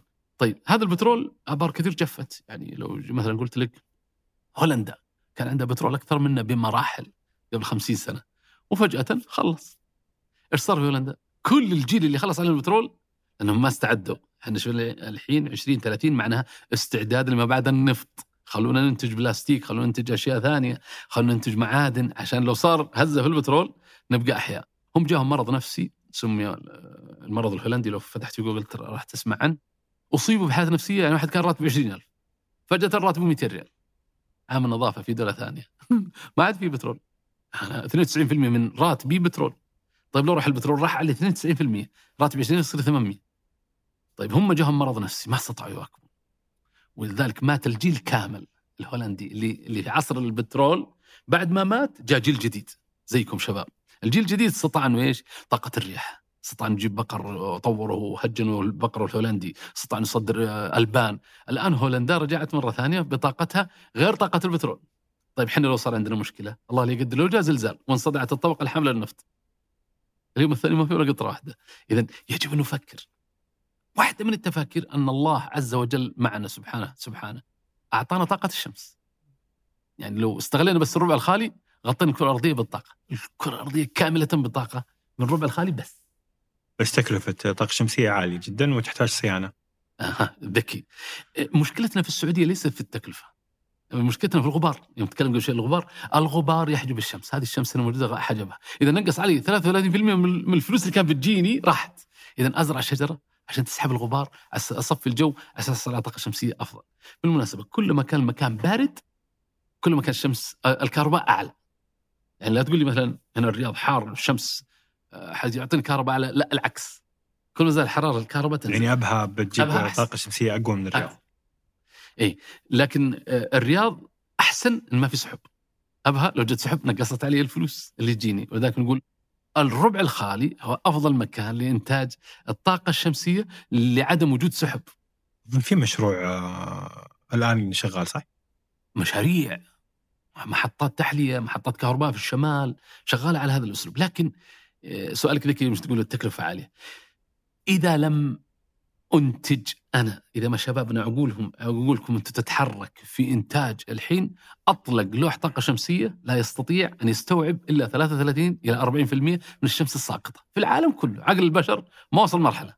طيب عقولكم يمكن إن شاء الله في المستقبل القريب ممكن نوصل 50 في السعودية لو لو مثلا ركزنا في أبحاثنا على علوم ألواح طاقة شمسية ممكن نوصل في السعودية ل 50% هذا يعتبر ثروة صرت أنت تصنع وتودي الربع الخالي وتبيع كهرباء بدل ما تبيع بترول. تخيلت الفكرة. وبناء عليه أنا أقول خلونا نركز على علوم الطاقة الشمسية. هنا خلوا عندنا والله لو في بإيدي أحط جامعة للطاقات البديلة اللي هي الرياح عندنا الرياح عنيفة وعندنا الطاقات الشمسية وعندنا طاقة الحرارة. ثلاث الحرارة طاقة البحر برضو البحر الأحمر ما شاء الله مخنوق في باب المندب أستطيع في تيارات رهيبة أستطيع أستفيد منها. هذه الطاقة الشمسية لو وصلنا ان ننتج وننزل عطور الربع الخالي بعنا كهرباء. بدل ما بيع سيارات الحين كهربائية المستقبل حبيع كهرباء لن يتأثر مستوانا إذا فكرنا بشكل جيد. لكن اعتمدنا على النفط أنا أثق ثقة تامة كأني أشوف النهاية لو بس نفط. إي لابد أن نفكر بشكل ممتاز كيف نستفيد من الطاقه الشمسية طاقة الحرارة. يعني شفت شركة كندية تبغى تستثمر في السعودية تقول أنا أبغى الحرارة بس اللي عندكم أبغى الحرارة. هذه الحرارة إذا الشجرة هذه بزرعها بتأخذ عندي شهرين في كندا عندكم في أسبوعين وهي منتجة. ولذلك أنتم أنتم على على ثروة غير عادية اللي هي كمية الحرارة أستطيع أنتج منها أشياء رهيبة. ولذلك أنا عندي آمل كبير في الشباب إنهم يطورون يعني ما شاء الله سيارة لوسيد الحين الكهربائية صارت تصنع في السعودية، هذا فخر يعني أربع شركات صينية شفت الحين دخلت السعودية في الطاقة الكهربائية بالذات في صناعة السيارات، هذا فخر. يعني أنا ودي بالأشياء المستقبلية، أنا دائما أطمح يعني حتى إذا رحت دولة من الدول ترني متحف ما أروح شيء من العصر الحجري ما أروح، أنا يعجبني اللي اللي في المستقبل، إيش إيش إيش ممكن أنافس به؟ لأنه حقيقة عفوا في الكلمة لكن جت في السياق. لما نكتب في الفيسبوك وفي تويتر وكذا مثلا تعرف الناس عندهم حسد. يعني حسد كبير. فجي الدول جوار إيش يقولون لك؟ أنتم عندكم ما أدري وأنتم ما أدري وأنتم تمتلكون ثروات الأرض إحنا جعانين ما أعطيتونا شيء المفروض يحسدونك على ما عندك. فأقول لهم كلمة واحدة رد يعني بسيط وذكي. أقول عشرين ألف سنة نحن تحت التراب. ما واحد منكم قال الحين ربي أعطانا خمسين سنة شوية بترول نبني على أساس عيالنا ما يعيشون نفس العيشه اللي كنا فيها. تحسدونا أنا لو عندي نيل لو عندي نهر فرات ودجلة لو عندي والله ما ما أفكر في المستقبل. لكن أنا الحين يجب أن أعد للاجيال أقل شيء عيشة كريمة. بس ما أبغى عيشه كريمة ما أبغى أي شيء ثاني. فاتركونا اتركونا نبني شوي للاجيال والله العظيم أقول لهم هذا أستعطفهم إنكم اتركونا نبني. أنا والله لو عندي نهر ما كان أفكر. آه يعني لكن يجب أن نصنع انهار صناعية يجب أن نصنع عنا سحب يجب أن نصنع عنا طاقة يجب أن نصنع عنا حقيقة. يعني أقولها للمستقبل. هل الأجيال القادمة ستلعننا أم ستترحم علينا؟ إحنا عشنا في الطفرة. صراحة أنا دوما أخاف من هذه الكلمة. يعني أنا معد الحين مزارع اللي قلت لك عنها هذه ل- لأولادنا ما هو لنا. الحمد لله الحين في خير. حكومتنا في خير. الله يديمها وتستمر إن شاء الله. لكن لو صار شيء من فين يزرعون؟ من فين يأكلون؟ من فين؟ من فين؟ من فين, فين. لابد نعد مزارع لليوم الأسود. ودائما ال- الاقتصاد يبدأ من الزراعة. ثم تجي التعليم ثم تجي الصناعة. فهل تحس إن إحنا سحبنا على الزراعة ك آه، ممتاز. الحين لا تقوم زراعة في الدنيا إلا بوجود مياه. آه، خلينا نشوف مخازننا في المياه. كيف؟ يعني أنا ممكن أسحب الحين زرعوا ال- البرسيم. في في الرف العربي يلا نتكلم ال- الرف العربي للرياض وال- والمناطق الجوف والدواسر هذه يسمونها الرف العربي. فيها كمية مياه. هذه المياه تجمعت في عشرة ملايين سنة. طيب في خمسين سنة استهلكنا ما جمع في عشرة ملايين سنة على إيش؟ على برسيم إحنا جففنا المياه. الجوفية خلاص. طيب ال- ال- المياه هذه أنا أقول مثلا إحنا في الجبال هذه اسمها الدرع العربي اللي هي من المدينة المنورة حتى نوصل أقصى الجنوب. الدرع العربي ما فيه تجاويف زي الرف العربي، كمية المياه اللي فيه تتعوض. سبحان الله لو قلت لك مثلا غرب الحجاز اللي هو جبل الحجاز وغربه. الماء لك ولا للذيب؟ إيش معنى لك ولا للذيب؟ يعني آه، بيجي قطرتين. كذا وبتروح البحر. انت لازم تمسكها. بأي شكل كان احفر بير صلح لك مصد صلح سدود. شوف سد بيش الآن 200 مليون متر مكعب سد حلي 250 مليون متر مكعب. عندنا سدود ضخمة في الغرب. هذه اللي الكنز حقنا هذه زراعة المستقبل. الرف العربي هنا أنا أقول يسحب منه بما يعادل التعويض. يعني لما أقول إحنا بينزل لنا 6 مليار متر مكعب على جبل الحجاز اللي هي الرف العربي لو سحبنا 2 مليار كويس. زي كذا الحسبة لأنها بتتعوض بالأمطار. طيب هنا الرف العربي. الأمطار اللي بتنزل ما تتعوض المياه الموجودة؟ اذا هذا حق الأجيال حرام علينا نأخذه. فهمت الفكرة؟ أنا ما عندي مشكلة خذ منه. لكن جيب لي زراعات عالية الثمن. لا تجيب لي زراعة برسيم التبنى بخمس ريال الله يعزك أروح ابيعها واصدرها كانت الدولة تصدر للدول المجاورة واستهلكوا مياهنا الحين انتبهت الدولة قننت الزراعة قللت من زراعة الأعلاف. يجب أن ننظر إلى إلى أحفادنا. يعني لو جو قالوا كان هنا ما اخذوا جيل الطفرة وما أعطونا من شيء حيكون طب المياه المحلاه قاعدين ننتجها بأسعار جدا رخيصة. ما صح. تحل المشكلة؟ آه، طيب. الحين خلينا نقول النفط أظن. أرخص ماء محلى من البحر موجود في العالم السعودية صح؟ في العالم. أكبر محطات تحلية في الكرة الأرضية في العالم. خبراء بأقل, التحلية. بأقل سعر؟ بأقل سعر في آه، السعودية. حلو. لا نقاش فيها. لكن الأفضل منها والأقوى منها والأحسن منها اللي هي إنتاج المياه بالطاقه النوويه هذه اللي طاقه نوويه حتعطيك كميه ضخمة من المياه. أنا أقول لو لو آه، حالم أنا رجل حالم. لو استطاعوا أنهم يحطون مفاعل نووي في الطائف الطائف إنه قمة جبل. وينتجون مياه ويفكونه بس يمشي شرق الجزيرة العربية حيطلع عندنا نهر حتى يصب في المنطقة الشرقية. تخيل؟ بيغذي كل المناطق هذه. ورخيص القيمة. ما هو غالي ما هو زي البترول. أنت الحين قاعد تحرق نفط اللتر ب 8 ريال عشان تنتج شوية موية تبيعها بقرشين للمواطن. أنت خسران كدوله خسران خسارة واضحة. إنك تنتج المياه بال- بالشودير أو بالغاز أو بالديزل خسارة على الدولة. لكن الدولة همها بس تشرب الشعب ما همها الخسارات المالية. الطاقه النوويه حتوفر لنا شيء مرعب. الآن شغالين بخطى حثيثة في الحصول على التقنية النووية النافعة للناس في إنتاج الطاقة الكهربائية وإنتاج طاقة المياه. حقيقة. فلو نجحنا فيها حيكون الجزيرة العربية يعني ما شاء الله حتصير آه، غابة إن شاء الله حتصير غابة من المياه. لكن التحليه ليست حل للزراعة. يعني أنا بستهلك 6 مليار. تحليل الشرب بس. ال- هي إحنا ننتج مليار الحين. ممكن نوصل مليار ونص للشرب طيب الزراعة تستهلك 6 مليار. البرسيم ولا 6 مليار. يعني ستة أضعاف التحليه هذه عشان أغطي الزراعة. ما غير صالح. بعدين مياه التحلية H2O اللي هو ماء ويملحونه بين ACL الشجرة ما يبغى لها اللي. هو الكلور. ملح الطعام ملح الطعام الموية اللي تاخذها أنت فيها مكونات كثيرة جدا. منها ان يسيل أغلبها. لكن فيها كالسيوم لما تجي على موية جاي من بير فيها 26 مادة مثلا. لكن لما تجي موية التحلية هي عبارة عن مياه بحر يسخنونها تطلع بخار زي السحب ويكثفونها تطلع H2O صافي خالي من الأملاح. يملحونها بما يساوي المواطن بما يهمني أنا.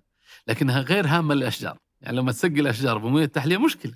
لأن المعادن اللي تبغاها الشجرة غير موجوده زي مثلا كلمة المورينجا. عندنا هنا المورينجا هبوبها هبة التجار إنها تحيي الموتى. عاد جمعيتكم أنت رئيس. أنت المؤسس.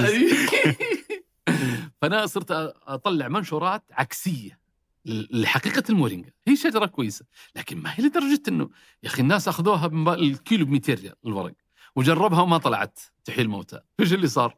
صارت مشكلة اجتماعية. كذبنا عليكم إنها ت... فكنت أقول للناس يا جماعة الخير المورينجا شجرة من الأشجار الممتازة وفيها معادن كثيرة جدا وفيها أشياء مهمة فيها حتى احماض أمينية يعني حمض لحمتك انت لحمة الإنسان فيها 21 حمض أميني هي فيها 19 يعني لحمة إلا حاجة بسيطة فيها بروتين إلا فيها كالسيوم الكالسيوم الموجود فيها ثمان أضعاف الكالسيوم الموجود في الحليب يعني لو أخذتها هي بدون حليب أعطتك الكالسيوم محتاجك اليومي فيها بوتاسيوم فيها زنك فيها ما يعني أشياء أنا أقول ثروة فيها الكاروتين حق النظر ثمانية أضعاف الموجود في الجزر.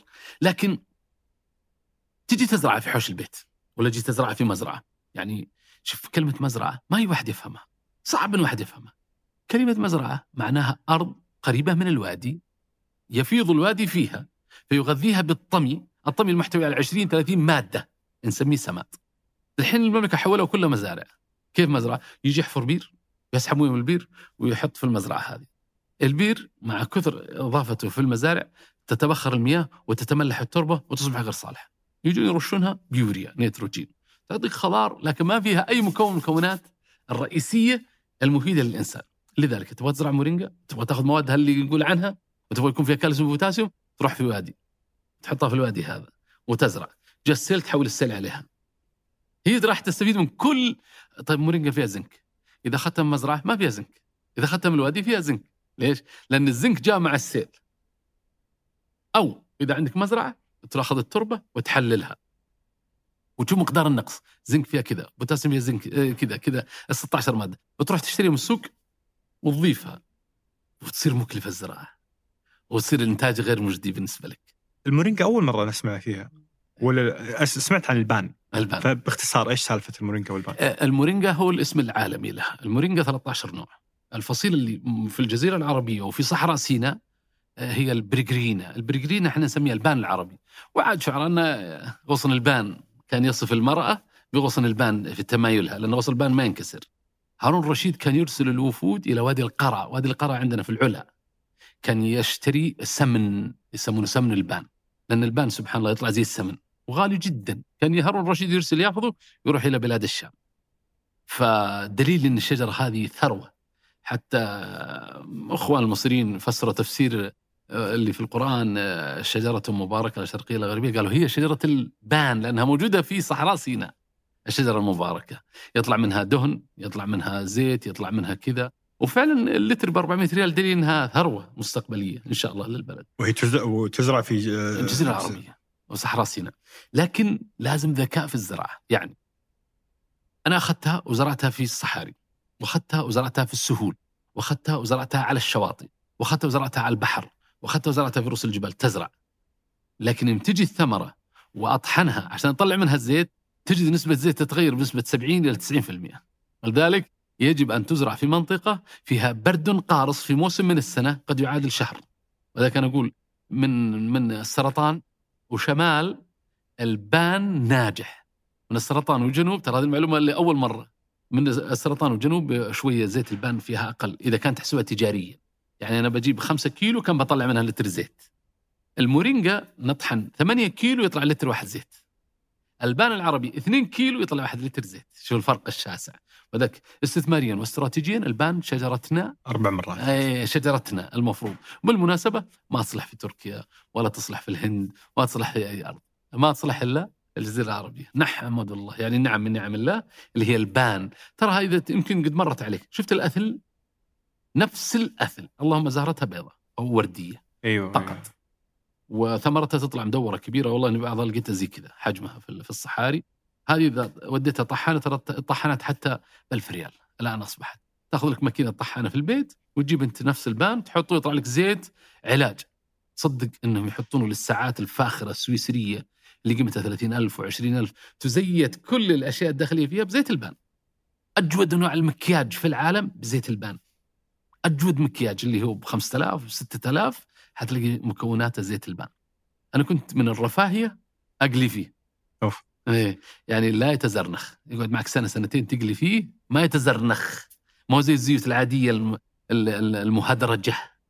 لأنه كل زيت خلقه الله زيت السمسم مثلا ولا زيت أي من الزيوت. دائما تجي في روابط ثنائية وروابط ثلاثية. عندنا في الكيمياء نسميها مركبات غير مشبعة. ها هذه الغير مشبعة عمرها قصير. يعني تجي تبغى تبيعها في السوق خلال شهر وريحتها ما هي مضبوطة.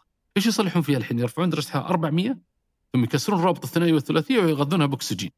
فيطلع الزيت الموجود في الأسواق الآن اللي هو المهدرج. ريحته كويسة يستمر مده ثلاث سنوات القى اللي فيه يطلع بشكل معين لكنه مؤثر على جسم الإنسان. يسبب اللي هو ال دي ال اللي يسمونه ال- الكوليسترول الضار يسبب السمنة ولذلك بس منع عندنا زيت مهدرجه ولا؟ أنا سمعت وزير الصحة قال 2020 ستكون السنة اللي يمنع فيها الزيت المهدرج لكن سعر الزيت العالي غالي اللتر ب 60 70 الزيوت. اللي موجودة الآن في البقالات مهدرجه؟ ما أقدر أصرح لك مهدرج وغير مهدرج لكن أعطيك مثال بسيط عشان تعرف مهدرج وغير مهدرج. خذ لك لترين من زيت الزيتون المعصور على البارد هذا غير مهدرج. وقارن سعره بسعر الزيتون الموجود في الأسواق.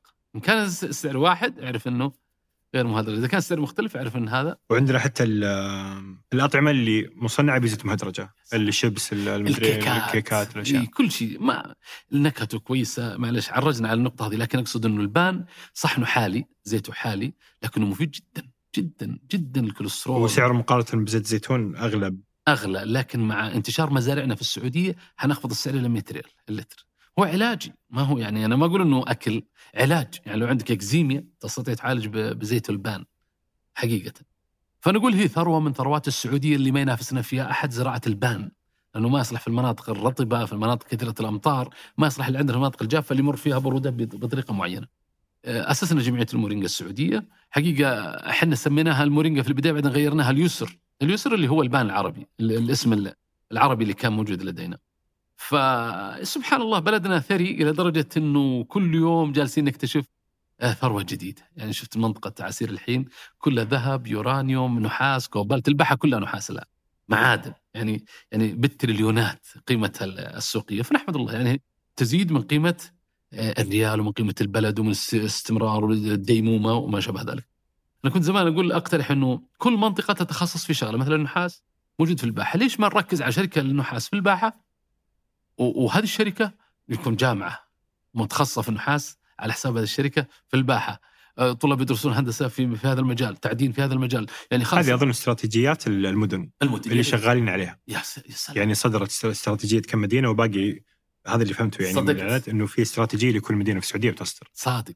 يعني مثلا عسير شفت استراتيجيتهم سياحية. سياحية بشكل كبير. وفعلا هذه هي القوة النسبية لعسير. السياحة. عندك أربع ثلاث مواسم كل ثلاث مواسم صالحة في عسير في منطقة ساحلية أربع شهور ممتازة وفي مناطق أصدار أربع شهور ممتازة وفي مناطق في رؤوس الجبال أربع شهور ممتازة طوال السنة. والله لو لو استغلت السعودية المنطقة من القنفذة إلى جيزان شوف هذه المنطقة الصغيرة بس يعني 20 كيلو في طول 600 كيلو. هذه المنطقة يا رجل في ثلاثة أشهر في السنة أستطيع أستقطب فيها ملايين السياح. ليه؟ من آه، نقول جدة وشمال شهر 12 وواحد واثنين باردة جدا. أوروبا روسيا تركيا مستحيل أحد يسح فيها. حتى جدة البحر فيها بارد. من يوم تنزل القنفذة وجنوب البحر دافي. وبذلك جيزان والحريضة والبرك والقنفذة. هذه المناطق لو استهدفناها بس سياحيا. سياح روسيا سياح أوروبا سياح أمريكا سياح كندا سياح نقول ثلاث أرباع العالم. بس أعطهم شوية مميزات أعطهم مناطق مغلقة لهم مناطق للتشميس والجزر الموجودة فيها. يا رجل كنت أنزل أخذ ال- البيض حق الطيور كذا بيدي جزر ماركة عندنا في عسير. وتشوف هذا الصيصان وتشوف الطيور المهاجرة وتمسك هذه وتقول بهذه وتشيل هذه وتحط هذه لأنها آمنة إن ما فيه قطط وما فيه كلاب. جزيرة ما حد يجيها. مليانة طيور بس أنت تقول يا ساتر إلا أرصع واحد منها. ما تتخيل ولا تطير ولا تخاف لأنها ما قد شافت بشر. بكر مرة. جزر بكر. وثلاثة شهور درجة الحرارة فيها 28 يعني ما تقول لي زي أوروبا ناقص 50 ناقص 20 ناقص لا لا لا لا لا. تنزل البحر تسبح وتطلع تتشمس من أروع ما يمكن. وذلك هذه ميزة نسبية بلد آمن. ودرجة حرارة ممتازة وناس طيبين مضيافين. وكل المميزات بس نحتاج نعطيهم مناطق محددة لهم للسياح وفنادق خمس نجوم وسفن وغوص وهايكنج. شعبنا اللي في البحر ما في زيها. أنا برضو أنا شغال أمين السياحة في المحافظة اللي أنا فيها. فاعرف الميز النسبية الموجودة عندي يعني عندي ميز نسبية غير موجودة في أي مكان. أنا أتكلم بس عن محافظتي بالنسبة للمملكة. يعني عندي نباتات عطرية حتى أذكر كنت أستضيف بعض الناس أقول لهم تعالوا لسياحة الروائح سياحة غريبة في العالم. تعال في موسم معين خليك تشم كل أنواع الزهور. عندي هو طبيعية.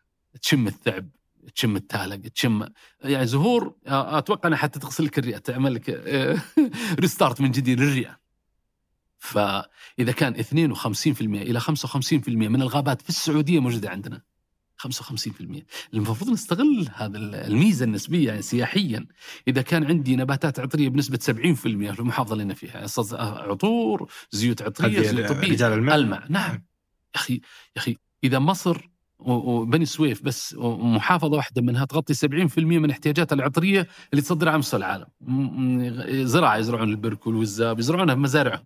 طيب أنا عندي طبيعية. ألا أستطيع انه أنمي هذه الصناعة لصناعة الزيوت العطرية اللي تفيد الإنسان تفيد العلاجات تفيد آه، زي كذا. يعني عندنا والله فرص رهيبة. يعني لو بس مثلا البشام لتر الزيت 700 ريال. موجود عندنا في الجبال هذه زي شجرة البشام والبيشم مثلا. منتشرة بشكل إلى الآن لم تسوي المر. عندي في موقع أظن لا يقل عن عشرة ألاف شجرة طبيعية. مجرد بس واحد يجي يعطيها نقرات في الساق وينتظر عليها شهرين يجي المر كله موجود فيها. كل شجرة تعطيك 300 ريال مر. كل شجره تعطيك 300 لم أرى واحد استفاد من هذا في المحافظة. أتكلم عن كيف باقي محافظه المملكة يعني. أنت كتبت آه، كم 12 مجلد؟ آه إيه عن هذا الموضوع. إيه عن موسوعة اسمها موسوعة الطبيعة السعودية. آه 12 مجلد لكن لم يطبع إلا رقم واحد. قدمه أمير عسير. وكان عن محافظة الما حتى أذكر إنه قال لي سمو الأمير فيصل بن خالد الله يحفظه قال كاتب موسوعه الطبيعه السعوديه رقم واحد رجال الماء. قال ليه رجال الماء؟ قلت محافظتي. قال تستاهلون. كان الجزء الأول في رجال الماء كان في 1500 نقطة. هذيك الأيام يعني قبل 15 أو 20 سنة ما كان أحد يشتري نقطة يعني. اللوكيشن أحداثياتها آه، صورها موقعها كيف توصل لها شنو نوع السيارة؟ عن إيش الموسوعة تتكلم؟ آه، عن الطبيعة. يعني مثلا ألمع أبغى قمة جبل ريكس جبل اسمه الريكس. كيف توصل له؟ مشي والشنطة وكيف توصل للنقطة هذه؟ جزيرة آه، مثلا كودومبل. وأصورها وكم فيها السفن اللي غارقة والمقابر الموجودة فيها وكم فيها سلم وكيف كيف تسوح في جزيرة كودومبل مثلا بس لحالها مثلا. آه، ريكس كيف توصل له؟ صلب كيف توصل له؟ إيش السكان اللي فيه؟ إيش نوع الأكل؟ إيش نوع الكذا؟ الزراعات حقتهم؟ هذا قبل 20 سنة الكتاب. بادي من بدري أنت الصراحه يعني. سبقت شوي الناس. لكن حتى ولا ولا ال 12 الباقية في محافظات مختلفة؟ آه، كانت محافظات مختلفة لكن لم تطبع. ما ماديا يعني كانت تكلفة الطباعة حول 200 ألف الجزء الأول. يعني لو أقول لك ليش يكلف 200 ألف تقول هذا مجنون. يعني الصور والجودة وكذا ولا؟ لا. كان في روائح. لا. أول كتاب في العالم بالروائح. قسما بالله في يعني الريكس في أشجار من جزء من الشجره حقت جبل الريكس شجرة الثعب مثلا. موجوده واحدة مجففة في ال في هذه في حوالي ست انواع من الأشجار. يعني لما تفتح على تشوف الشجرة مجففة موجودة الزهرة هذه موجودة. تشم ريحتها وتشوف يعني كتاب فريد في العالم ما في أحد حاط لك في العلامات آه، في هذه الأشياء. فكان في مسرد باللهجة ألف كلمة من المحافظة مسندة إلى لسان العرب فصيحة. يعني من اللهجات اللي هم يستخدمونها داخليا بينهم مثلا. فأذكر حتى ذيك اليوم وأنا قاعد أبحث جانا دكتور سوداني في المحافظة فكان يقول أنا جاي هنا أسمع من ال ال وأسجل. قلت ليش؟ قال إن لهجتهم عربية فصيحة. قلت كيف تخلي المملكة وتجي هنا؟ قال شوف هذه المنطقة صعبة ما حد يوصلها. ولذلك آه، اللي كانوا يجون في الحروب على بلاد الحجاز ولا في منطقة جيزان ولا في شمال السعودية ولا في شرقها ما كانوا يوصلون لهذا المكان. صعب يوصلون. جبال من كل جهة ما حد يقدر يوصلها. فحمية اللغة عندهم هم. تلاقي أي كلمة قالوها ترى فصيحة 100% كان يسجل كل كلمات الدكتور هذا. وأنا ما انتبهت إنها منبع ثروه الا بعد سنين أخذت الألف كلمة وحطيتها في كمسرد. وكنت حريص إن كل محافظة أروحها برضو آخذ كلماتهم ولهجاتهم للتاريخ. لكن هذه حقبة من حقب الحياة اللي جلست فيها مع مجموعة مؤلفين صرت مؤلف. عجيب. آه آه فأنت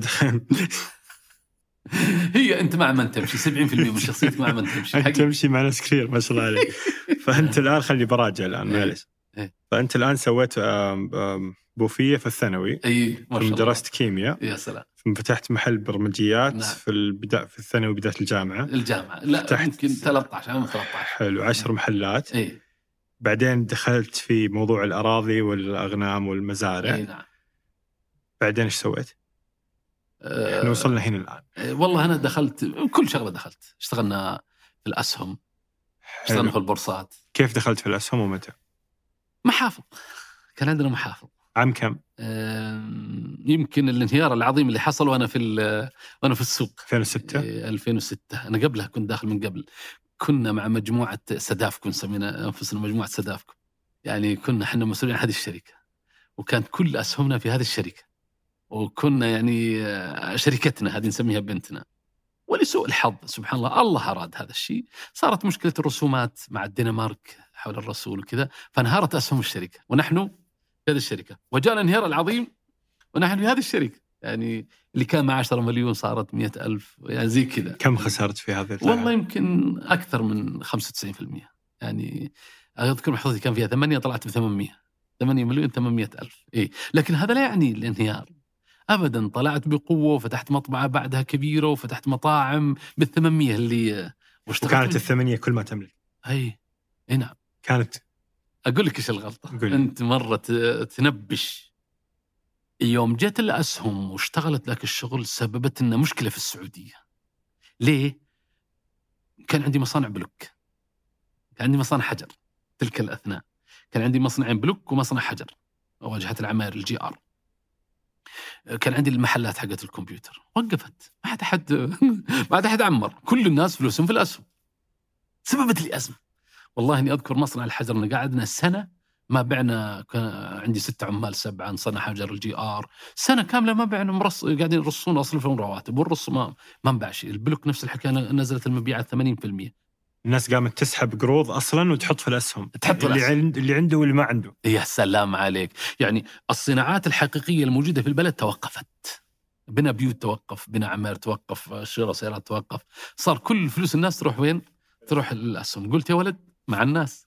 فبعت الثلاث مصانع. البلوك الاثنين وال- والحجر ال GR حلو. وبعت الكمبيوتر.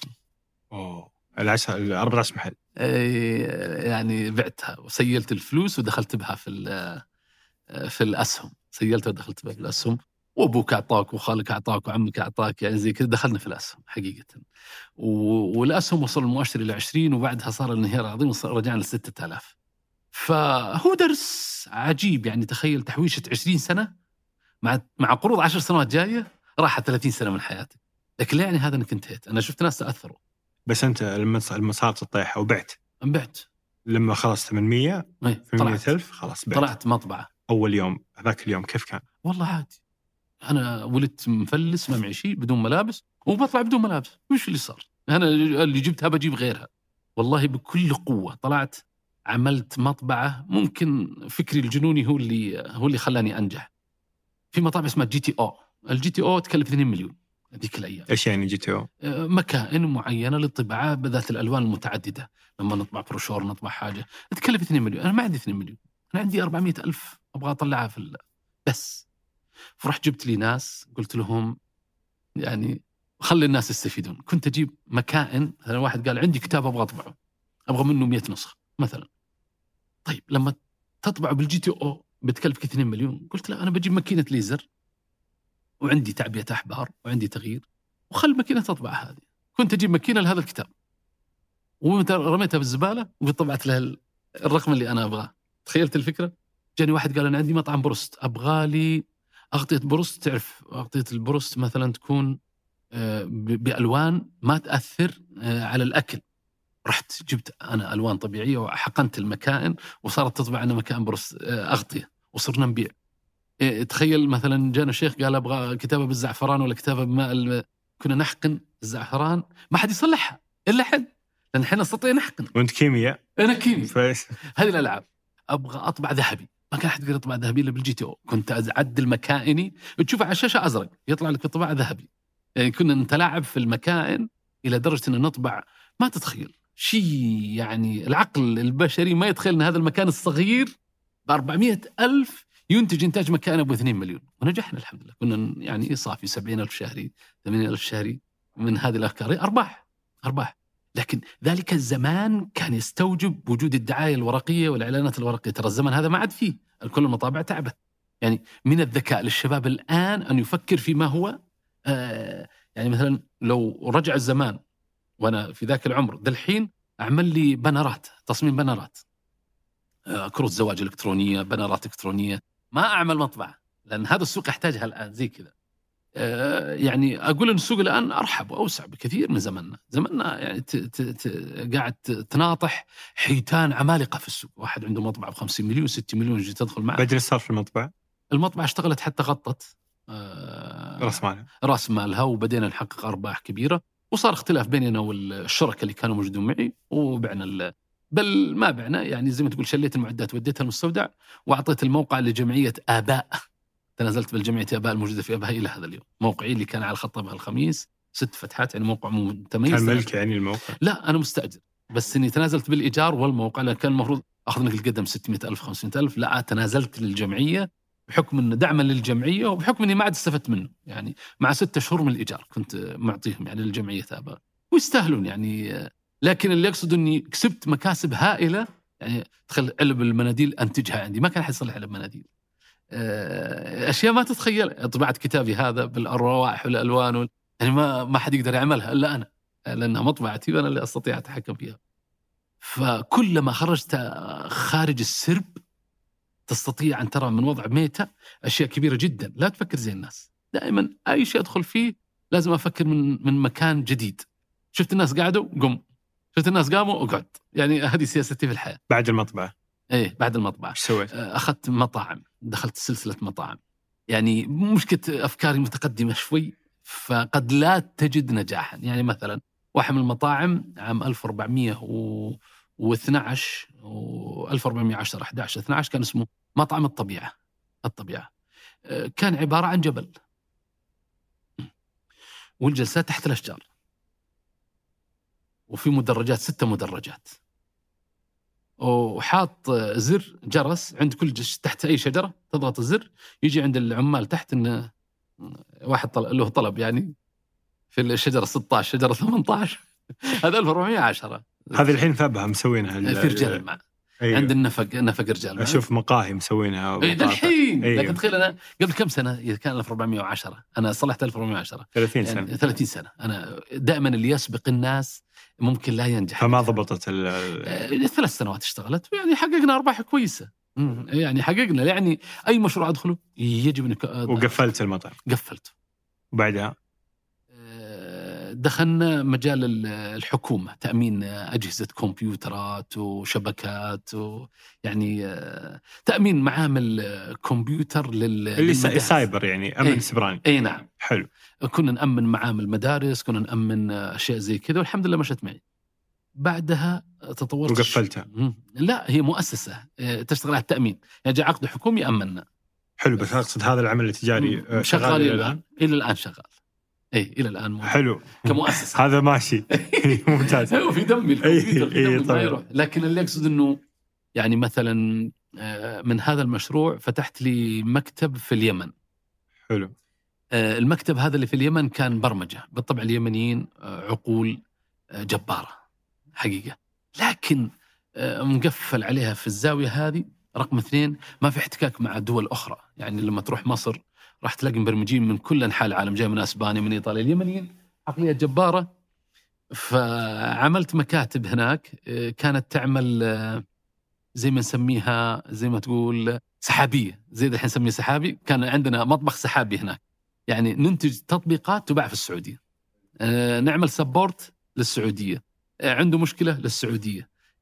نعمل مثلا برنامج مبيعات محلات للسعودية. كانت بعضها حتى آه، web Oracle. Oracle كان من اللغات اللي كان ذيك الأيام الدي بي حقها ما هو بالبساطة اللي تتخيلها وادارتها ما هي بالبساطة اللي تتخيلها.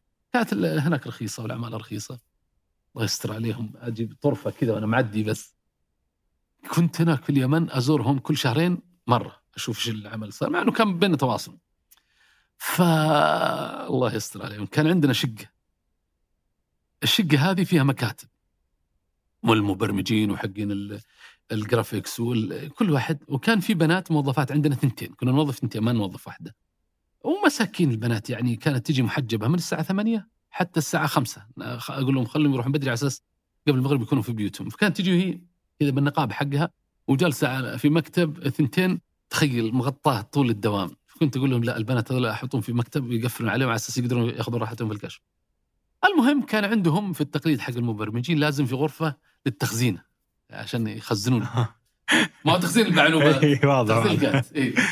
فقلت له إيش تبغون بها؟ ما أدري إيش. قالوا ما لك دخل لازم عشان ننتج. قلت طيب حجزوا لكم غرفة. كان فيها جلسة زي كذا. فإذا جاء الساعة 12 واحدة قالوا بنروح نتغدى ونجيب تخزينه ونجي لل- للموقع هذا.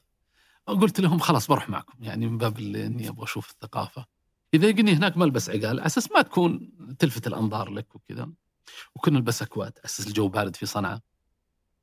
فأذكر يوم دخلنا سوق كذا كان زحمة ودق وكذا.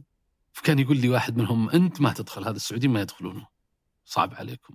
إحنا اليمنيين نقدر حارين. قلت يعني أنت رجال ماني رجال؟ قال لا. قلت والله لا أدخل.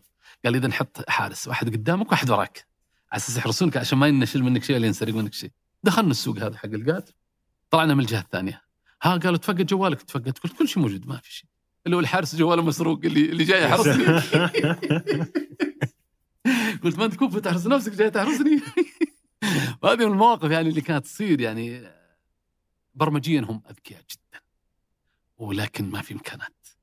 ولا في مكان يعني تلاقي دكتور يشغل في بنشر مثلا. دكتور وشغل في بنشر ما في فرص ما في مكان يتوظف فيه أصلا. ولا هم كقدرات وكعقول كانت جبار حقيقة.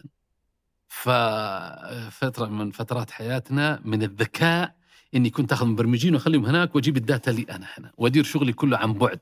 ولذلك اللي يبغى يشتغل الآن عندك مصر. عندك الأردن اشتغلنا فيها فترة اشتغلنا في مصر. عندنا شركة اسمها لودكس كانت في مصر. يمكن آه، خمس سنوات أنا شريك فيها. شريك حتى بدون آه، بدون مال. كان شريك برمجي بس. ولها متجر ولها كذا وكانت مهمتها التطبيقات اللي أنت شايفها. ومسكنا والله حاجات حلوة. برامج المحاماة مسكنا الحكومة دبي ومسكنا ال- ال motion مسكنا أشياء كثيرة عن طريق الشركة هذه لكن مجموعة شركاء مجموعة شركاء ليست الواحده فمصر برمجيا أقوى من اليمن. اللي يبغى مثلا يفكر الحين إنه يفتح business يروح مصر يفتح له kitchen هناك أو الهند. الهند برضو أنا فتحت مدرسة في الهند. آه، يعني فصول ومعلمين وكذا فترة من الفترات كنت شغال على موديل آه، نظام أسترالي. وبعد ما جت ال- الهند بأنظمتها المدفوعة لانها أحسن في الحماية وأحسن في السبورت فتحنا في الهند. فأنا أعتبر الهند ومصر بالنسبة لنا في السعودية هنا والأردن مخزن آه، إنتاج آه، للشركات اللي بس الواحد يكون ذكي يعني كيف؟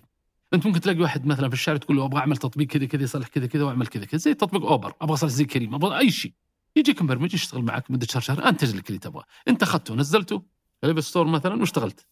شوي المصري مات ولا؟ تطبيقك وقف. أنت ما أنت ماخذ لابد تشتغل مع شركات. ويكون مملوك لك أنت ال source حقه وجاي عندك في الخزنة. ومن الدهاء اللي كنا نعمله كنا نقسم التطبيق عدة أقسام. ما واحد يعرف الثاني. كنا نحط في الهند جزء كنا نحط في مصر جزء. كنا حتى في مصر نحط أجزاء ما حد يعرف أحد والتجميع عندنا في السيرفرات حقتنا في السعودية الربط والإخراج وال- على أساس الداتا حقتنا والمعلومات حقتنا والفكرة حقتنا ما حد ي... انها سر من الأسرار اللي أنت تشتغل عليه. فمن الذه... من الذكاء الان انك تأخذ ال- ال kitchen حقك في مصر أو في الهند وتشتغل على هذا الأساس وتنتج تطبيقات سبورتها عالي. لابد السبورت يكون عندك عالي. يعني مثلا واحدة من الأفكار اللي كنا يعني بس ما استطعت خذها هدية. كنت أبغى أعمل تطبيق زي أوبر أو كريم بحيث إني أجيب 50 سيارة ولا 100 سيارة أحطها في الرياض وأحطها في جدة وأركب فيها كل شرائح. متابعه واسلمها للشباب وأبدأ في التوصيل هذا قبل كم؟ عشر سنوات. توصيل من المطاعم للبيوت. تكون الإدارة في مصر والمتابعة في مصر وال support والأونلاين في مصر بحيث يعطوني كل يوم تقرير السيارة الفلانية كم راحت وفين راحت بناء على الشريحة الموجودة في السيارة. على أساس أعرف آخر اليوم السيارة هذه طلعت خطأ ولا جت صح ولا كذا. والشاب هذا كم جاب وكم ورد عشان أعطيه النسبة حقته؟ بحيث تكون الإدارة في مصر والشغل في مصر والمحاسبة في مصر والمالية في مصر ويكون ال- العمل الحقيقي المفترض يكون موجود هنا في السعودية. لكن زي هذه الأعمال ما يقوم بها واحد، المفروض يكون عندك شركة للسيارات تملك السيارات مثلا. آه، شركة لل software هذا اللي تشتغل عليه، شركة ال hardware، شركة لل للمحاسبة، شركة يعني يكون يمكن 30 40 واحد هذه ضعف من ضعفي إني في الشراكات أنا ضعيف جدا ما أستطيع أشارك. يعني يا يكون شغل لي ما أنت مشارك آه، وظيفة لك 25 سنة. أي. فكيف هذا كله اللي مرني عليه؟ في نفس هذا الوقت كنت أنت موظف حكومي. كيف؟ كيف وزنت بين الاثنين؟ آه. وليش بقيت موظف؟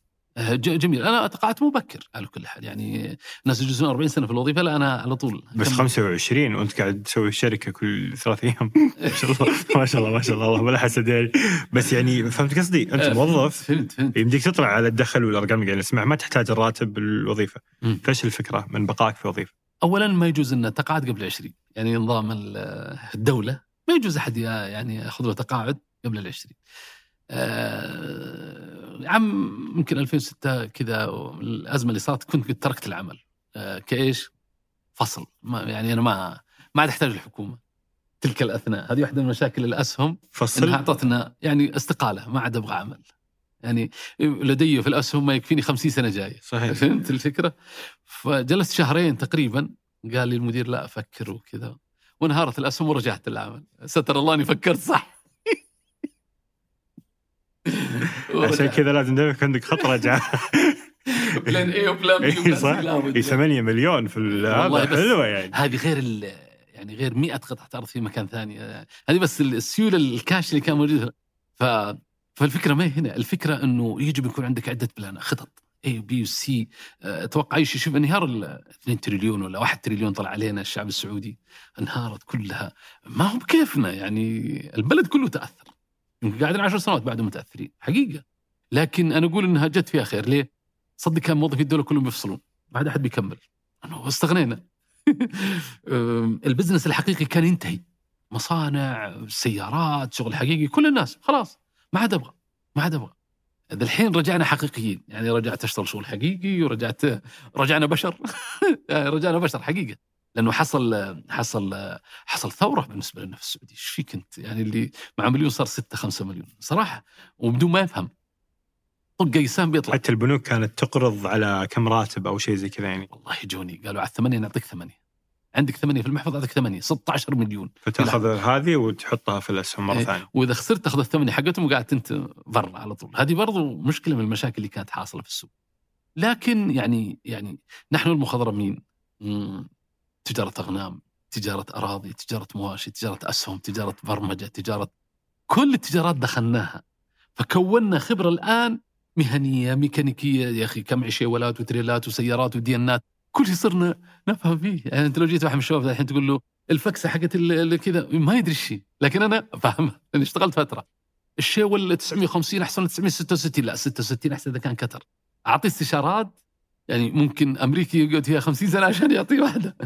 تلاقي عندنا من التنوع اللي حصل شيء مرعب. يعني أحد الزملاء كان يجيب اسمنت من من من مصنع اسمنت جيزان يوديه الدواسر. الآن رأس ماله يمكن ما شاء الله وصل 200 مليون مثلا. فاشتغل بنفسه. يحمل اسمنت ويودي ويجيب كان يودي القطر يودي الأمارات بالقلاب حقه. طالع نازل هو بنفسه حتى كون الثروات الهائلة. لا يقرأ ولا يكتب مثلا. اي الآن معه 200 مليون 300 مليون عنده مولات عنده مدري إيش عنده لأنه ماسك في شغلة الاسمنت بس تريلات توصيل الاسمنت فقط لا غير شوالات معدات كسارة تخصص في عقله كان ما شاء الله آه، على قد هذا فنجح. focus focus عليها ما يشتغل أي شغله ثانية طلع لي شوية فلوس فتح مول. شرى أرض شرى. وشغال في البلوك وفي ال وفي ال وفي الاسمنت توصيل وفي في الكسارات. من يوم عرفته هو زميل لي إلى هذه اللحظة شغلته في هذه الدواسر ما عنده غيرها ولذلك اثرى ثراء كبيرا لكن جيت قلت له هذا الاسهم قال لا ما أفهم. آه، نعمل تطبيق كذا كذا لا لا ما أدخل فيه.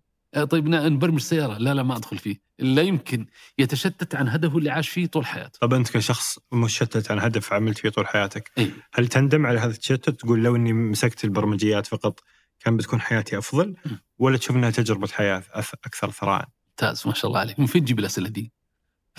شغلتنا شغلتنا شغلت متخصص أنا في هذا المجال بسم الله عليك شوف شخصيتي أنا آه، مستشار إيش معنى مستشار؟ يعني لو تشوف سنابي كم يجيني أسئلة عن الزواجات وعن الطلاق وعن الأكل الصحي وعن مدري إيش وعن كذا وعن السفر وعن ما تتخيل كم يجيني رسائل يومية وأرد على الناس كلهم احتسابا أبغى الأجر من الله.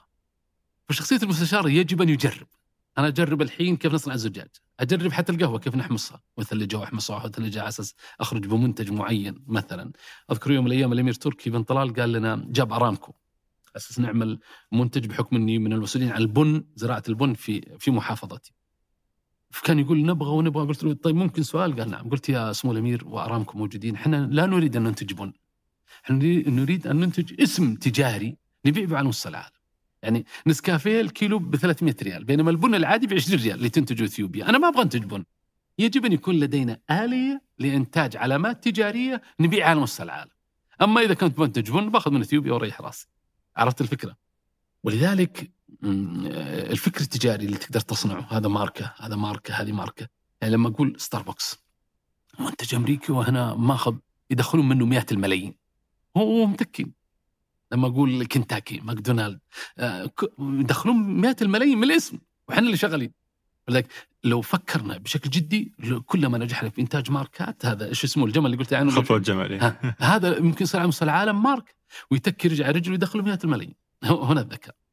فبحكم إني مستشار يجب أن أجرب كل شيء وأكون عنه ديكومنت واشيله عندي في الرف. يجي واحد يسألني فيما بعد ترى عندي كذا هذه كويس هذه بتجيب لك فلوس. لا هذه ما هي كويسة. الحين يسألوني كثير من الشباب لغة التجارة. أقول له شيء ما اشتغلته بيدك؟ لا تدخل في هذا الزمان. ترى غير زمان اول نجرب ونرمي. الآن الرجال من فك الأسد تطلعه. عشان تجيب ريال من فم الأسد واحد غيرك بياخذ. لذلك لما تفتح محل قطع غيار ادخل السوق واشتغل. الله يعينك ست شهور سنة. عامل حمل ونزل. المورد الفلان لا بجيب من الصين لا بجيب من علي بابا بجيب من أمازون بجيب من مدري كيف. اتعلم. وبعد ما تشوفها ترضى على باس اللي يشتغل في آه، ميكانيكي مثلا؟ بنشري مو بس ميكانيك لأنه هذه ترى مشكلة وهذا تحدي. صح. يعني أحيانا اشعر ان في شباب يبغى يفتح ورشة مثلا مم. ويصير هو يملك 500 ورشة في السعودية. صح. بس لازم يبدأ من هذا الطريق. قد يكون في مقاومة اجتماعية مقاومة من الوالد من الجماعة صح. من ال... صح. ترضى أبنائك يروح يشتغل بنشري كذا بنشري؟ والله شوف لو طلبني فلوس أدعمه وافتح له محل بنشري. أنا أدعمه مغسلة أدعمه وأخليه يفتح. فبيفتح مغسلة بيروح يغس- يغسل ويغسل. هو الملابس ما, عادي. ما في عيب بس فاهم المقاومة الاجتماعية بسبب الرفاهية هذه؟ اي صادق. لكن ما هو عيب والله ما هو عيب. والله لو وجدت ولدي الحين آه، جاسر قرب يخلص هندسة كيميائي مثلا باسل شغال في صيدليات الآن. ما هو شغال في الحكومة ما نبغى اشتغل حكومة. صيدليات على يوما ما يصير صاحب سلسلة صيدليات. فكرنا كذا. فجاسر الحين خلص الكيمياء مثلا هندسة كيميائية. ما حصلنا له عمل. أنا ودي إنه يفتح هو فنان في السندويشات ويعمل لنا أشياء. حتى ما لها أسماء جديدة. نبغى نجيب اسم كذا ونحطه وننزله السوق. إيش المشكلة؟ أفتح له وأخلص واظبط له كل حاجة. ما هو عيب العيب معروف. هذا مو عيب. لا والله مو عيب. لكن من اللي زرع الفكر؟ هذا اللي خلى الصناعة بالنسبة لنا عيب وخلانا متأخرين في العالم. من هم؟ أنا قاعد أبحث تاريخيا إيش اللي خلى عفوا في الكلمة الزراعة إنها شرف. ورعي الغنم شرف. والصناعة عيب. وهي الصناعة أساس كل ما في الكون من اللي زرع هذا الفكر إلى هذا اليوم ستجد وراها منظمات من من مئات السنين شغالة لتشويه سمعة الصناعة عندنا كعرب حتى حتى ما يزوجونه اللي يصنع صانع ما يزوجونه من اللي دخل الفكر هذا؟ من اللي خلى الصنايعي ما هو كويس مع انه هو أكثر إنسان ثري؟ الحين أسياد العالم، أمريكا سادتنا بصناعة الطائرات وصناعة الدبابات وصناعة المدري صناعه كلها صناعه صناعه صناعه صناعه, صناعة. ما سادتنا بشيء ثاني. فمن اللي جعلها حلالا لهم ويعتبر الواحد منهم ممتاز وحنا حرام علينا ونعتبر واحد سيء، هذا هو السؤال اللي ودنا تاريخيا أحد يطلع لنا حول ريبورت ولا تقرير هذه لعلها عبد الكريم. هذا موضوع حلقة رهيب صراحة. والله؟ تاريخ ال الصناعة. لماذا الصناعه عيب صحيح، عندنا العرب. ليه؟ يبغى لنا والله فيها حلقة. ها شدوا حيلكم. ال- الفلوس. أنت إيه. تقول لك 30 سنة مليونير. إيش قيمة المال بعد ما شفت الملايين؟ بالطبع شوف المليون سهل ما هو صعب. يعني شريت أرض مثلا شاب بتخرج الآن يبغى يكون مليون. مثلا ببساطة جدا خذ لك ثنتين ثلاث أراضي تقسيط في أطراف المدن. ما هي صناعة ما, ما تعتبر صناعة صاروخ. يعني أنا تخرجت راتبي 6090 ريال كمدرس مثلا أول سنة 6090 كانت أطراف المدينة عندنا اسمها المحالة القطعه الأرض ب 15000 15000 طيب باخذها تقسيط ب 20 كل شهر الله يعينكم 500 ريال. خذ لك ثلاث 500 500 1500 خلال كم سنة وأنت مخلصها؟ ذا الحين قيمة الأرض في المكان هذا مليون ونص. إذا ثلاث أراضي كم طلعت؟ ب 4 مليون ونص. إذا تثمينك كم؟ 4 مليون ونص. وأنت في فهمتني؟ يعني ترى معظم الناس الآن مليونير. أنا لو جيت أفصفصك الحين تلاقيك مليونير. وأنت ما أنت حاسس إنك إيش؟ مليونير. يعني أصولك اللي تمتلكها الآن كم تساوي؟ البيت اللي ساكن فيه كم يساوي الآن؟ السياره اللي أنت ماشي فيها كم تساوي الآن؟ مزرعتك المكان الفلاني كم تساوي الآن؟ عموما الأرض أي أرض تشتريها الآن قيمتها تزداد اضعافا مضاعفة ليش؟ لأن العملة تنزل ما هو كيفنا تنزل يعني مثلا يعني مقارنة بسيطة الجنيه المصري كم كان؟ يعني بالنسبة للدولار كان مثلا خمسة الدولار الآن 40 كم انخفض؟ 400% ولا 500% العقار دبل ثلاث مرات ليش؟ لأنه مربوط بارتفاع الدولار ليس مربوط بالجنيه نفسه ولذلك أي أرض الحين تأخذها ثق ثقة تامة إنك راح إيش؟ تكون آه، لك لا تروح تجي تاخذ واحدة بمليونين وتقول أبغى لا خذ أطراف المدن فمضمون المدن تتطور وتصبح أرضك هذه لها قيمة بس هذا الشغل اللي خلانا نثرى بسرعة اللي هي بس هل هذا مرتبط في حقبة زمنية معينة كنتم محظوظين أنكم جزء منها؟ ولا هو انت شغال محظوظ أكثر مني ذا الحين ليه؟ تعرف ليش؟ أطراف الرياض فين ذا الحين؟ يعني أمي شرت قبل سنتين ب 25000 عندكم هنا في الرياض وما شافت الأرض صك إلكتروني ب 25000 والله شرت ب 25000 وإخواني كلهم أخذوا 25 25 قلنا ليه؟ قالوا يوما ما بتصير هذه بمليون. خلال أربع سنوات خمس سنوات. طيب يعني هذا قبل سنتين. ما تقول لي يعني ولذلك المحالة كانت زمان 6000 10000 طيب أولادي الحين لما يكلموني يقول شوف المخطط الجديد ذاك شباب 2000 تبغى تاخذ؟ خذ انت حر يعني حتى أنت الآن عندك فرص كبيرة جدا في هذه اللحظة. ما هو يعني بل فرصكم أحسن منا بكثير. برنامج عقار تفتحه وتشوف الدنيا فين. حتى ممكن تكون ذكي جدا ذكي ذكي ذكي. تجمع 10 من زملائك 15 وتقول إيش رأيكم؟ نعمل صندوق. محفظة. محفظة عقارية. محفظة عقارية. وتروح لأطراف المدينة تشوف لك مزرعة من المزارع الموجودة تشترونها وتقسمونها بينكم وتخططونها تحولونها سكنية واصبحتم اثرياء بسرعة. هذا اللي عنده ذكاء التجمع ترى. هذه واحدة من الصناديق ولا المحافظ ونظامية. ما هو محفظة محفظة نظامية مرخصة من الدولة بمبالغ جيدة. أنا مثلا أهتم بالسياحة. تقدر الآن تأخذ من الدولة مبالغ فلكية على السياحة بس السياحة. تخيل. آه، أنا أهتم بالصناعة أقدر أخذ مبالغ فلكية والله إن فرصكم الآن أحسن مني ولدي بكثير يعني ريادة تعطي له 7 مليون والله زماننا ما كان في 7 مليون ريال صندوق ريادة يعطيه شاب عنده على إيش؟ على أي مشروع عندك على مشروع صناعي آه، عندك براءة آه. اختراع أعطيك كذا انت 7 لك تجربة أخذت 8 مليون على مركب. كيميائي. 10 إيش السالفة؟ هذه منتج صلحت جدران كيميائية جديدة جدار بيت. آه، حتى تذكروا إحنا نصنعه كان عندي مسبح في وكان عندي قارب وما عندي خلاط. كنت منزل الماطور حق القارب في المسبح رابطه. وحاط المادة الكيميائية في المسبح. عشان الخلاط. ما كان عندي خلاطات ولا عشان أتصرف. وكنت أجمع موادي أوراق أشجار كنت أجمع كرتون كنت أحط الغراء كنت أحط المواد اللي أنا أبغاها. وأشغل ماطور المروحه ت- تعمل عملية الخلط. ونجحت في المادة هذه الحمد لله. وصبيتها في قوالب وخفيفة ومتينة ومتماسكة حتى فيها ألياف عشان التكسير وما التكسير. ورحنا الوزير كان اسمه الفقيه الله يحفظه. آه، كان وزير. وقلنا عندنا المنتج هذا والمنتج. والله أعطاني أطول قال آه، حتى اذكر اسم المصنع. مصنع مدار أبها البيوت السريعه مدار أبها البيوت السريعه وفي نفس اللحظة وظفت اثنين مهندسين في اليمن لتطوير أيام ما كان عندي المكتب لتطوير عداد كهرباء. عداد ذكي يشتغل بالشريحة. عداد شاشته آه، لونها أخضر. إذا زدت الاستهلاك يطلع لونها أحمر. عشان ينحط في البيت هذه الشاشة. إذا ولعوا لمبات ومكيفات طلع لون أحمر تقول خفض خفض خفض على أساس تخلي الناس يساعدون في التخفيض في وقت الذروة وتشحن الكهرباء. وهذا قبل كم؟ 20 سنة. يعني ما هو ذا الحين أتكلم عن عدادات وهذا العداد برضه أخذت عليه دعم منك. 10 مليون. أعطانا قرض. عندي الآن الأوراق حقته 20 مليون. لكن لم نستطيع أن آه، ننفذ أي منها. ما قدرنا. ليش؟ كان يقول 2 مليون ونص تستلم بها أرض المدينة الصناعية من قيمة ال بعدين تبدأ الزكاة معك من استلام الأرض. قيمة الزكاة على 2 مليون ونص. بعدين تنشئ الهناجر حقتك بقيمة كذا كذا.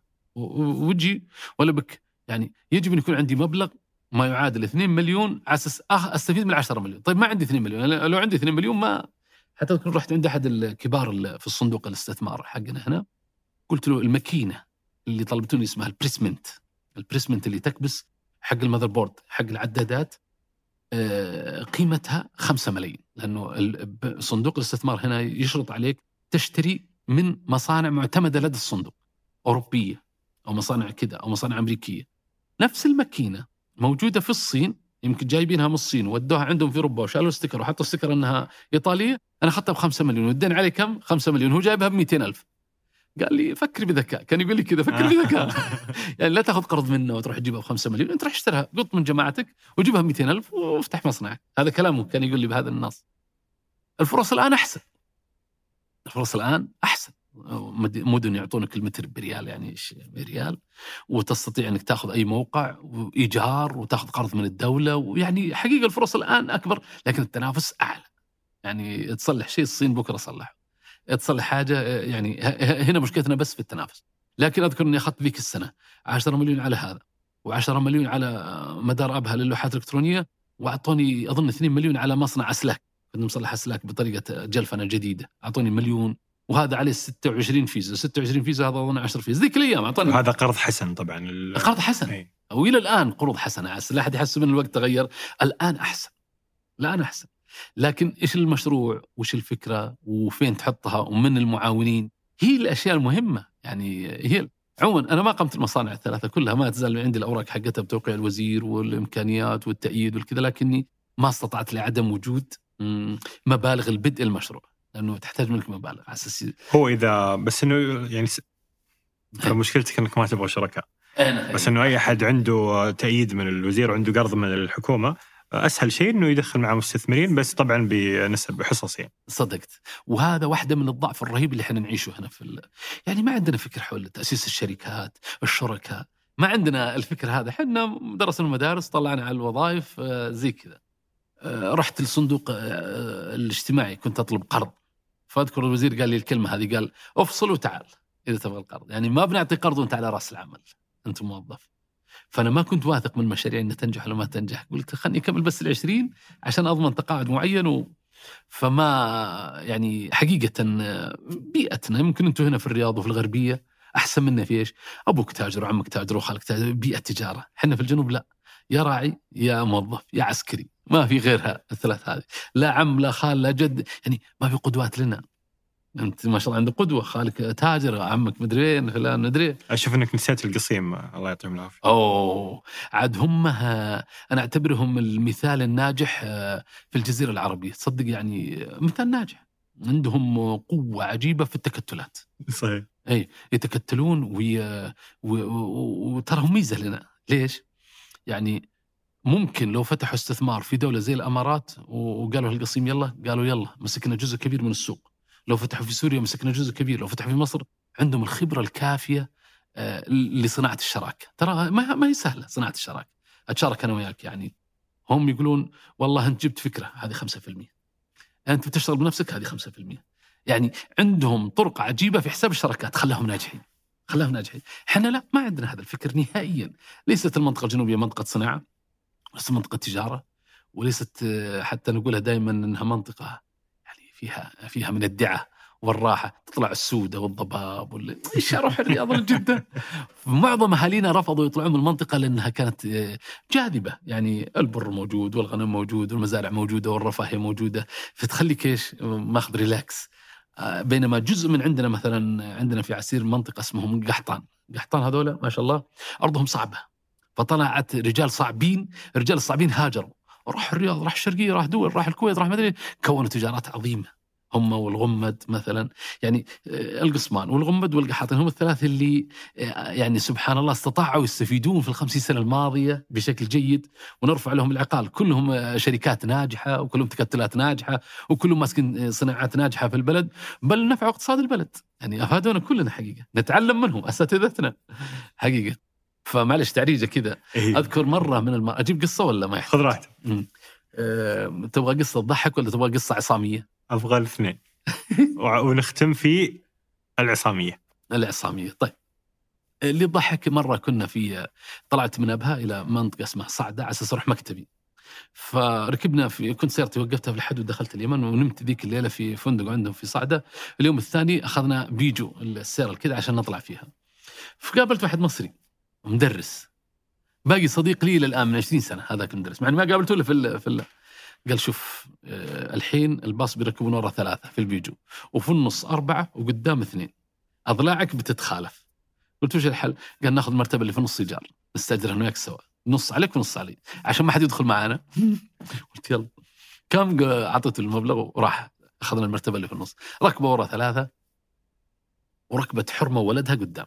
يعني أنا أقول لك يعني إن اليمنيين عندهم آه، ما شاء الله قيم عليا عليا عليا جدا مع إنهم ما متعلمين. الحرمة كانت متغطية وما حد يطالع فيها. وهي معها ولدها يمكن عمره أربع سنوات أو خمس. خليته جنب السواق والسواق السواق ما حد طالع فيها مطالعة. يعني يحترم إن هذه المرأة لها آه، خصوصيتها ولها حرمتها ولها كل اللي راكبين ما واحد ينظر لها نظرة غير المشوار كان ست ساعات وسبع ساعات. المهم مشينا شوي أنا كان معي شنطة. مرفه معي شنطة. ولابس لبس كويس وهو المصري جنبي قصص لي وما أدري إيش كان يقول لي أنت يا أحمد بتعرف أنا أعمل إيه؟ قلت له قال أنا مدرس رياضيات. على حساب اليونسكو جاي أدرس في اليمن. قلت له قال إحنا جينا ستة مدرسين. كلهم هربوا إلا أنا. ما استطاعوا يكملون. قلت والله ما شاء الله عليك يا عصام قال لي سنة ونص. قلت والله ما شاء الله. قال بس بيني وبينك أنا هارب الحين. قلت إيش؟ قال بس ما تعلم أحد حتى أطلع من البلد. سماها ليلة الهروب الكبير. قال أنا رايح لوزاره التعليم هناك أستلم الجواز أنا رايح إجازة. ومش راجع تاني. قلت طيب سر خلاص. المهم مشينا. وإحنا ماشيين في ال في ال في البيجو هذا. قامت الحرمة طلعت من شنطتها كذا شابورة. شابورة مصلحتنا هي في البيت استعدادا للرحلة. وتطلع تعطي الولد بدون ما تتكلم الولد يعطي السواق. وشوية اخذ حبتين وأعطى لي هنا وشوية حبتين أعطى. قسمت علينا شوف الشيمة يعني شيمة المرأة انها عارفه في رحلة ومستعدة بالأكل هذا عشان تاكلنا إحنا في الخط. لا تكلمت ولا شفنا منها ظفور ولا شفنا منها مدري إيش والكل محترمها. المهم أنا أخذت الشابورة وما أكلتها. حطيتها عندي في قلت هذه ذكرى تبقى معي. قام اللي ورا زعل. قال شكلك متكبر ما تبغى تاكل أكلنا. أنت شايف نفسك؟ أنت قلت لا والله هات أكلتها. المهم كان شايب ورانا في المرتبة اللي ورا وجهه يمكن عمره 70 80 سنة. مصفط شايب. أنا شفت قلت إيش هذا الجلف؟ مع جنبية إيش هذا ال... ومع ولد يمكن عمره أربع سنوات. فقلت قمة العنف أقولها بيني وبين نفسي في هذه العينات من من شدة الأرض. والله وإحنا ماشيين كانت تجي شمس على الولد. وهو نايم في حضنه. إنه كان يحط يديه كذا يغطي طول ما إحنا ماشيين. شوف العاطفة وأنا أقول هذا الوحش. طلع إنسان أحسن منه طلع مسلم أحسن منه. طول ما إحنا ماشيين قال بيديه كذا يغطي الشمس عشان لا تجي الولد هذا الصيد. المهم وإحنا ماشيين الناس ما هم متعودين على السيارات. يعني كان الواحد يستفرغ. ما هم متعودين زينا على السيارات. كانوا يركبون تكاسي ماشي شوية اللي ورا قام يستفرغ. اللي في المرتبة اللي هناك. اللي كان يقول أنت متكبر وما تبغى تاكل. آه، فقالوا ما عندك علاج ما عندك شيء. فتحت الشنطة. عندي بنادول عندي شوية حاجات كذا. اعطيته من حبه حبه اعطيته مويه يشربها شوية أغمى عليه. الحبوب حقتي يمكن هي السبب. وقفنا جنب الخط. صرنا كلنا فريق واحد. أه سبحان الله العظيم. نشل الرجال نقول كذا نحاول لا يموت نصب عليه موت أنا خايف تكون حبوبي هي السبب. يكون مات. المهم قلنا يلا على اقرب مصوصف ونطلع مدينة ثانية ونشله إحنا الثلاثة كلنا ندخل مصوصف ونوقف معاه وينعاش ومدري إيش. ونحمل ونرجع صحي ونرجع مرة ثانية السيارة ونواصل المسير. هذه رحلة الهروب والله فعلا. الهروب. الكبير. الله يستر عليه ونوصل. ما بدنا نوصل صنعاء. إلا قالوا انتبهوا إلا إن إحنا نجي من بادية نوصل مدينة وتوصل عند محطة التاكسي كلهم نشالين وحرامية عجبتني فيهم النخوة. انسرق جوال واحد إحنا في نزلنا. ويصيح. المهم شافوا اللي سرق. هجوم العالم كلهم عليه. وضربوه ضرب. يتمنى إنه ما سرق. ورجع الجوال للشايب هذا. الشايب اللي يقول لك أنا ما كان عارف يعني الأعراف القبلية هناك تحكم حكم عنيف. وتقيم الحدود بشكل عنيف. وناخذ المصري ونروح نتصور في محل الاستوديو كان تصوير بالكاميرات العادية. وفعلا تمم الجريمة وشرد مصر وقابلته في مصر. صرت ازوره هناك. الله يستر عليه الله يستر عليه. فقلت لك نحن مرينا بخضم ضخم من التجارب يعني على الصعيد الاقتصادي على الصعيد المالي على الصعيد القبلي. أنا مكلف الآن وزارة الداخلية. أنت نائب على رجال الماء أي. وعندك 10% من وقتك آه نعم. في مع الداخلية في نعم. المخدرات. نعم أنا يعني ما شاء الله إي فيعني ما شاء الله ما ما ما ختمنا أدوارك أصلا كلها يعني في هذا اللقاء. بس إحنا يعني يعني صار ليل ما شاء الله تبارك الله. بالغربت إي ما شاء الله. ما شاء الله عليك. آه القصة العصامية. القصة العصامية. إيه؟ بس بسألك آه بعدها سؤال. إيه؟ القصة العصامية هذه بالطبع أنا عندي سناب لا بأس متحرك. أخذت جائزة المؤثر السعودي 2018 من وزارة الإعلام. و2017 أخذنا أفضل قناة عربية على مفاتيح. فالسناب هذا خلاك يعني ما شاء الله في المغرب معروف وفي الجزائر معروف في البلاد اللي اروحها معروف وكذا. بالطبع أنا أتكلم في شيء جاد. الناس الشيء الجاد يعني آه ما حد آه زباينه قليل الشيء الجاد. آه، يبغون الناس رقص يبغون تهريج يبغون كذا يبغون. أذكر مرة من المرات واحد قال لي تحدي قال آه، قال لو جبنا فلان واحد من ال- من المشاهير اللي ما عنده ولا شيء وجبناك في شارع. وقلنا الناس تعالوا سلموا وشوف يسلمون على من. يعني يبغى يقول لي إن الناس متوجهين. قلت إيه أكيد لما تجيب رقاصة جنب الناس يرقصون ما في ما تحتاج يعني. الناس العوام ما يهمهم الشيء اللي إنك تعطيه فائدة أو معلومة لكن الله محاسبنا على كل شيء.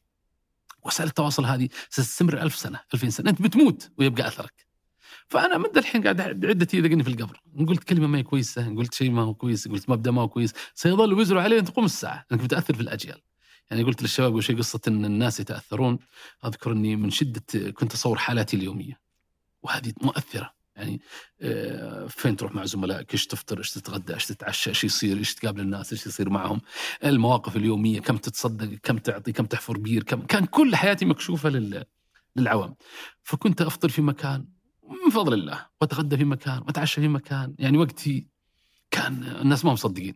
شوية في جدة شوية طالع شوية راح الرياض شوية مدري يقولون يعني فبعض الناس تأثروا لدرجة إنه صار يتقمص شخصيتك يتكلم زيي ويضحك زيي طيب ما يصلح لي ما يصلح لك أنت. أنا وضعي وظرفي وعندي عيال كبار ويقومون بامهم وامهم طيبة معي وظرفنا يعني ما تدري إيش اللي صار في البيت. وأذكر واحد مثلا ما شاء الله كان معاه أربع حريم ولا خمس مثلا. ما في خمس أربع أقصى شيء. المهم شدة تأثر إني طالع نازل وما حد يسأله كانوا حريم وماسكين وكذا. وشوي طلق الثالثة وشوي طلق الثانية باقي معه واحدة. من شدة تأثره بليش؟ بالشخصية الكاريزما. فيوم وصلني الخبر وكذا تأثرت أنا. إنه يعني تأثيرك وصل داخل البيوت تأثيرك على الحريم تأثيرك على الأولاد تأثيرك على الشخصيات تأثيرك على البشر. اللي معه ثنتين ما هو مرتاح اللي معه ثلاث ما هو مرتاح. فخففت الظهور لدرجة إني ما عاد صرت يعني أطلع يمكن إلا سنابة واحدة في اليوم. والباقي ما أقول للناس إيش إيش اللي حاصل عندي لتأثرهم الرهيب انهم ينتظرون أي شيء يقلدونه. فاحد المتابعين من دولة من أغنى دول العالم قدم لي دعوة. أنا كنت ممنوع من السفر لتلك الدولة لأن عندي يعني السودان وعندي باكستان وعندي اليمن في الجواز وتلك الدولة ما تقبل واحد راح البلاد هذه. لكن يوم جتني دعوة من شخصية مليارديرية آه، أعطاني البروف إني أروح البلاد ذيك. وما قصر. يعني من تخيل إن واحد يضيفك و... وما يستاجر لك في فندق يسكنك معه في بيت. هذه قمة ال... قمة الضيافة. والله إن غرفته هناك وإن غرفتي المقابلة لها. يعني تخيل يعني ويخليك في البيت ويروح آمن. و...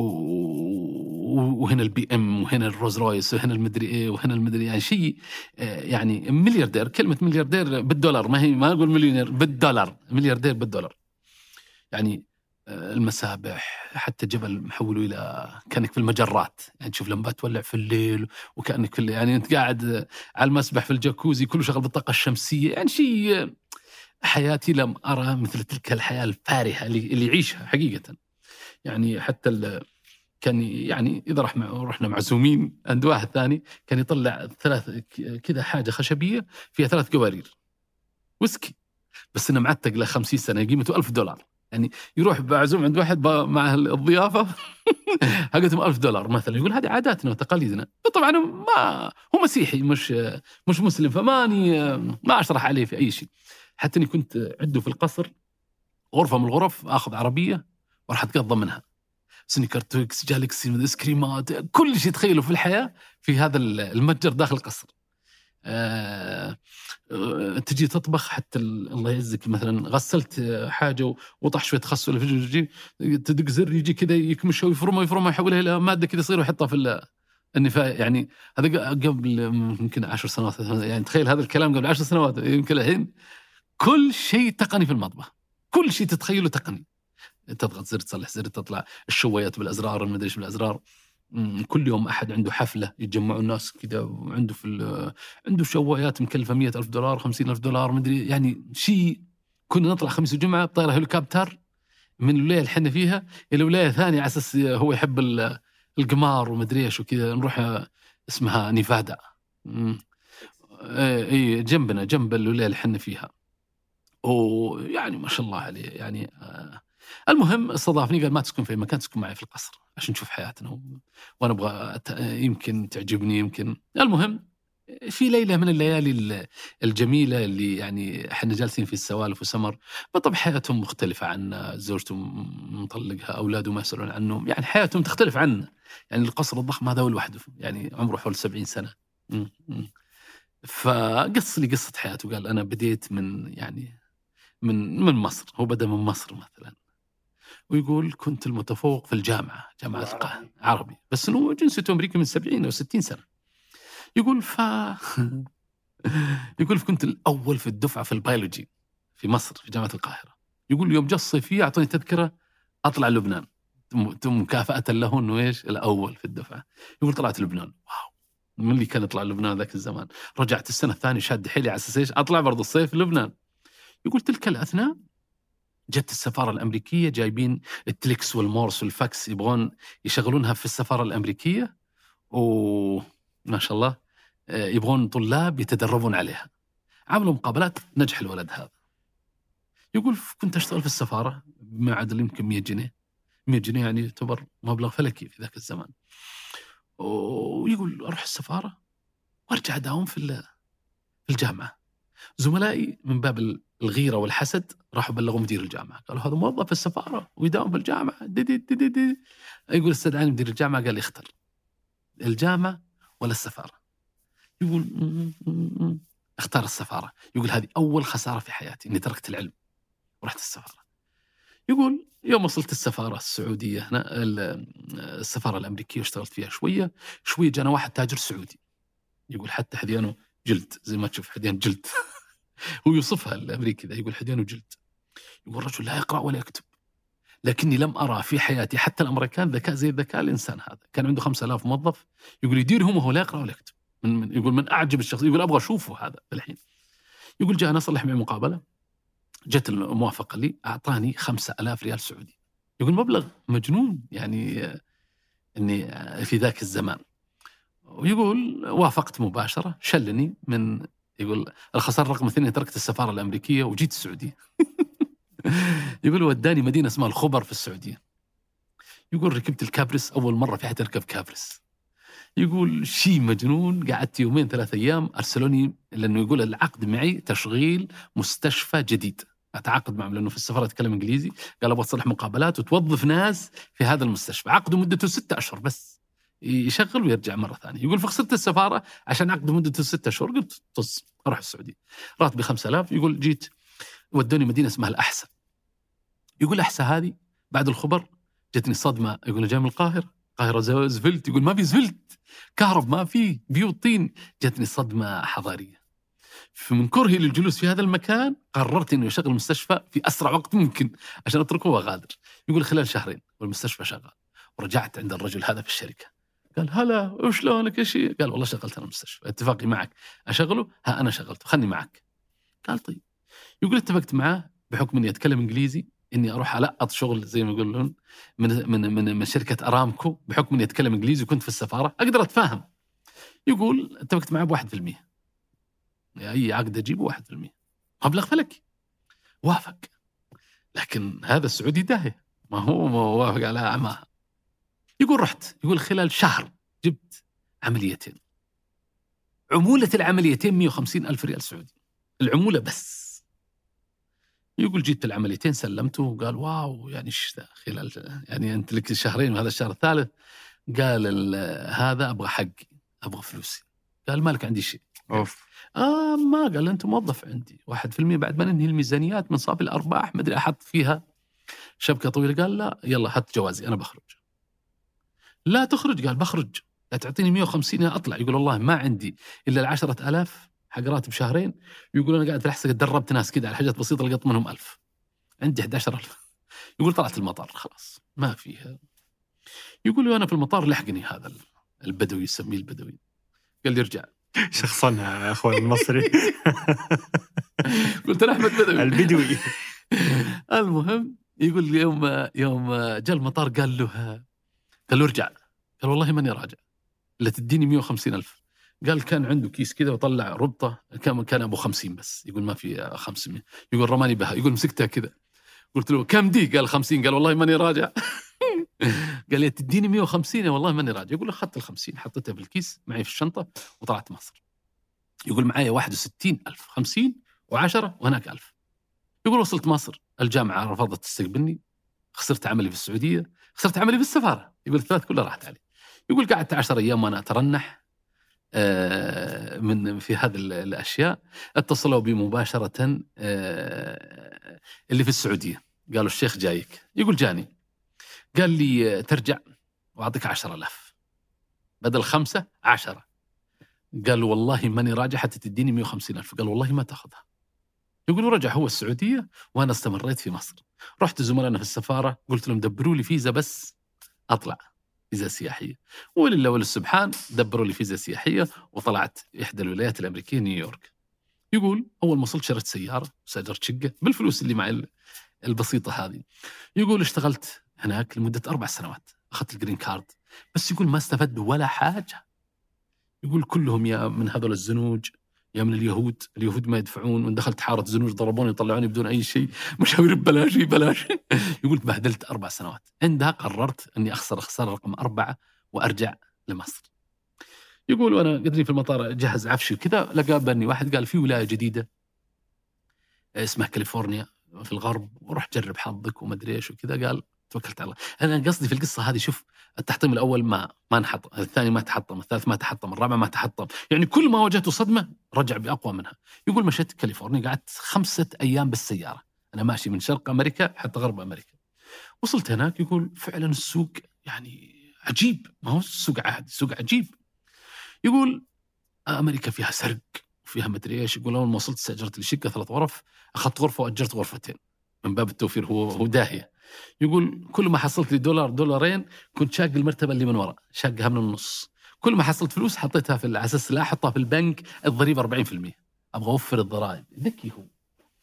يقول والله اشتغلت اشتغلت. خلال سنة طلعت قيمة السيارة مرتين. مرتين. في التأجير ولا إيش؟ يوصل مشاوير ويطلع آه. تاكسي. عجيب. يقول هو يقول أنا دائما يقول أنا مشؤوم. يقول فجأة جتني البت الحلوة ديك ومعها خطيبها ومدري إيش؟ قال ودنا نيفادا نيفادا يقول أعطوني مبلغ 10 أضعاف اللي أخذه في المشوار العادي. قلت يلا. وركبهم ورحت نيفادا يقول وصلت نيفادا طلع سكين ونزلني من السيارة. يقول أخذوا ساعتي أخذوا حذياني أخذوا محفظتي أخذوا السيارة. وخلوني واقف. وراح يقول قاعد واقف كذا. يقول ما هم السيارة؟ هم المرتبة اللي ورا اللي فيها كل تحويش حياتي في المرتبة اللي ورا. والله العظيم. يقول وبعدها وقفت سيارة وركبت مع ما عندي ولا حاجة. رجعت للشقة اللي أنا فيها في كاليفورنيا مسكت زملائي اللي هناك المصريين أخذت منهم فلوس أعطيت على التاكسي. يقول قعدت يوم أبكي أو يومين. بعدين قلت لنفسي البكاء ذا إيش بينفع؟ ما ينفع ولا حاجة. يلا نزل السوق. يقول كلم زملائي المصريين قلت هات 2500 دولار وأنت 2500 دولار وأنا بشغلي وجهدي 2500 دولار بنفتح مطعم. فيه مدينة جديدة اسمها هوليوود حقت الفن افتتحت جديدة خلينا نجرب حظنا. يقول لقينا مطعم مقفل أخذنا تقبيل واشتغلت أنا طباخ في المطعم. يعني شوف كيف كل هذا الظروف ومع ذلك مصر. يقول اشتغلت أول شهر زباين ما فيه مطعم جنبي شغال وهذا شغال وأنا ما حد يجيني. يقول قلت لازم أعمل دراسة السوق ونزل السوق. يقول لفيت على المطاعم جيت. الأمريكان يحبون ال... الأكل الكبير يعني كميات. أنا صحوني صغار ما حد يجيني. يقول كشفت الغلطة. رحت رميت الصحون شريت صحون كبار. وبديت أحط رز وقطعة لحمة. وإذا راح هذا نظفت ورجعت بالصحن. ويلا اللي بعده. يقول ما جاء شهر إلا الاثنين المصريين طباخين معي ومعنا أربع مكسيكيين يقدمون الطلبات. خلال شهر واحد صار الشغل مجنون في المطعم. إي والله. يقول شوية لجانا واحد كوري طوله كذا. يقول طوله زي كذا. قال يلا اطلعوا. باخذ المطعم. ما قلت طلبت 200 ألف دولار. يقول هو عليه بكم بتفاهات بس يقول لأنه صار شغال. قال لا تاخذ 150 وتطلع قلت يلا. يقول واخذت 150 دولار في شهرين. 150 ألف دولار. أعطيت هذا 50 أعطيت هذا 50 وحطيت في جيبي 50 هم قالوا لي نفتح مطعم جديد. قال والله ما عاد أشارك أحد ولا عاد أفتح مطعم. يقول رحت. بديت أفكر في شغل يختلف عن هذا الشغل تماما. بدأت في شغلة البترول اللي هي محطات البنزين. استأجرت محطة بنزين في الولاية وبديت أشتغل في محطات البنزين. يقول ومشى الحال معايا ونفس الفكرة الفرعونية معايا هناك. الضريبة ما في ما عندي حساب بنكي. كنت أجمع الفلوس إيه يقول استطعت خلال سنة إني أبني وأتزوج لي أمريكية. يقول والله إني حاط الخزنة تحت سرير النوم حتى زوجتي ما تعرف إن في خزنة. وكل يوم يرمي في في الخزنة هذه مبالغ مالية. يقول استمريت في الشغلة هذه جاني الولد الأول والولد الثاني والولد الثالث البنت الثالثة آه، حتى لمدة عشر سنوات. السنة العاشرة آه، كان عندي 23 محطة وحوالي 24 تريلا نقليات. امتلكت امبراطور حطوا inspector مفتش يتابع الضرائب واكتشفوا إنه يتهرب من الضرائب ومسكه. قالوا أنت خلال سنة جت كذا وايت وجاك كذا وعندك كذا موظف وعندك كذا وما عندك حسابات بنكيه وتقول كذا وتقول كذا وتقول كذا المهم كشفوا انه يتهرب من الضرائب طلع عليه ملايين الملايين من الدولارات آه، ضرائب. إيش يصلح إيش يصلح قالوا أعلن افلاسك أعلن افلاسه اعلان الافلاس في أمريكا معناه كل أملاكه تروح للدولة. يقول شالوا المحطات كلها وشالوا التريلات كلها والحرمة زعلت خصم تنميه وطلقتها. يقول جاء حظي إني طلقتها. قلت ليش؟ قال عندنا إذا طلقت وعندك فلوس تاخذ نص. يقول طلقت وأنا مفلس طلعت ببلاش. وتربوا مع خلانهم. يقول راحوا عند خلانهم. يقول في تلك اللحظة فتحت الخزنة لقيت فيها مئات الملايين موجودة. فقررت إني أبدأ. آه الكاش كان شال يدري كاش عنه. تحت، إيه. يقول في تلك اللحظة رحت شريت لي أرض كبيرة وسط المدينة وبديت أبني برج ضخم. خلاص بت العقار ما عاد أبغى. هذا بنجيبه مربع وش السالفة؟ عايش الرجل. عايش. إي والله عايش. هذا نبغى نجيبه إيه عايش. رهيب. والله وفعلا يقول بنيت البرج. ويقول ما ما أعترف بالبنوك ما عندي حساب بنكي أصلا. ويقول شديت البرج شدة غير عادية وخلصت. يقول ما عاد جتني شركة اسمها Walmart Walmart تستأجر الدور الأرضي تبغى زي ال- العثيمة سوبر. ماركت سوبر ماركت كبير. يقول جو شافوه قالوا نبغى سكرت قزاز بس. وبنستأجر منك الموقع. يقول أنا خلاص مفلس ما عاد عندي شيء. أنا أنتظر بس يست- يستأجرون عشان أعوض.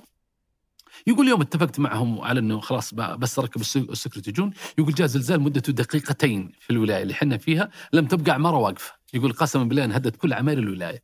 منها عمارتي؟ يقول انجنيت تحويشتي. يقول إيش هذا التبليس رقم عشرة هذه. يقول الشاعر اي شو وجعلت تخسر ثم تخسر حد أن أصبحت في فن الخسارة مرجعا. والله انه صار هذا مرجع هذا خويك المهم يقول من سدة النكبة بكيت يوم يومين بعد شيء يقول بنك ما بيسلفني. ما أدري الولاية كلها منهارة. يقول رحت المافيا. عصابه هناك اسمها المافيا. قسما بالله. يقول طلبت معهم قرض 250 ألف دولار. 250 ألف دولار يقول بس أبغى أنظف المكان. و... يقول عندهم ما عند المافيا أعطني كفيل ما أعطني. قالوا بعد سنة. ترجعها ب 40% فائدة ولا أخذنا راسك؟ وهذه 200 ألف. يقول أعطوني 250 ألف. يقول رحت جبت شيء نظفت؟ الحديد جبته على جنب الأشياء جبتها على جنب النوافذ المدري إيش. بنيت عشرة دكاكين بسقف هانجر وركبت الحديد ولا هذه. خلال شهر ومبناي واقف. يقول تلك اللحظة جاء التلفزيون CNN والقنوات. أول أمريكي في الولاية هذه يتعافى بسرعة ويكون مكانه جاهز لل- للتشغيل. يقول والله ما انتهى اللقاء لكل الشركات علي كذا.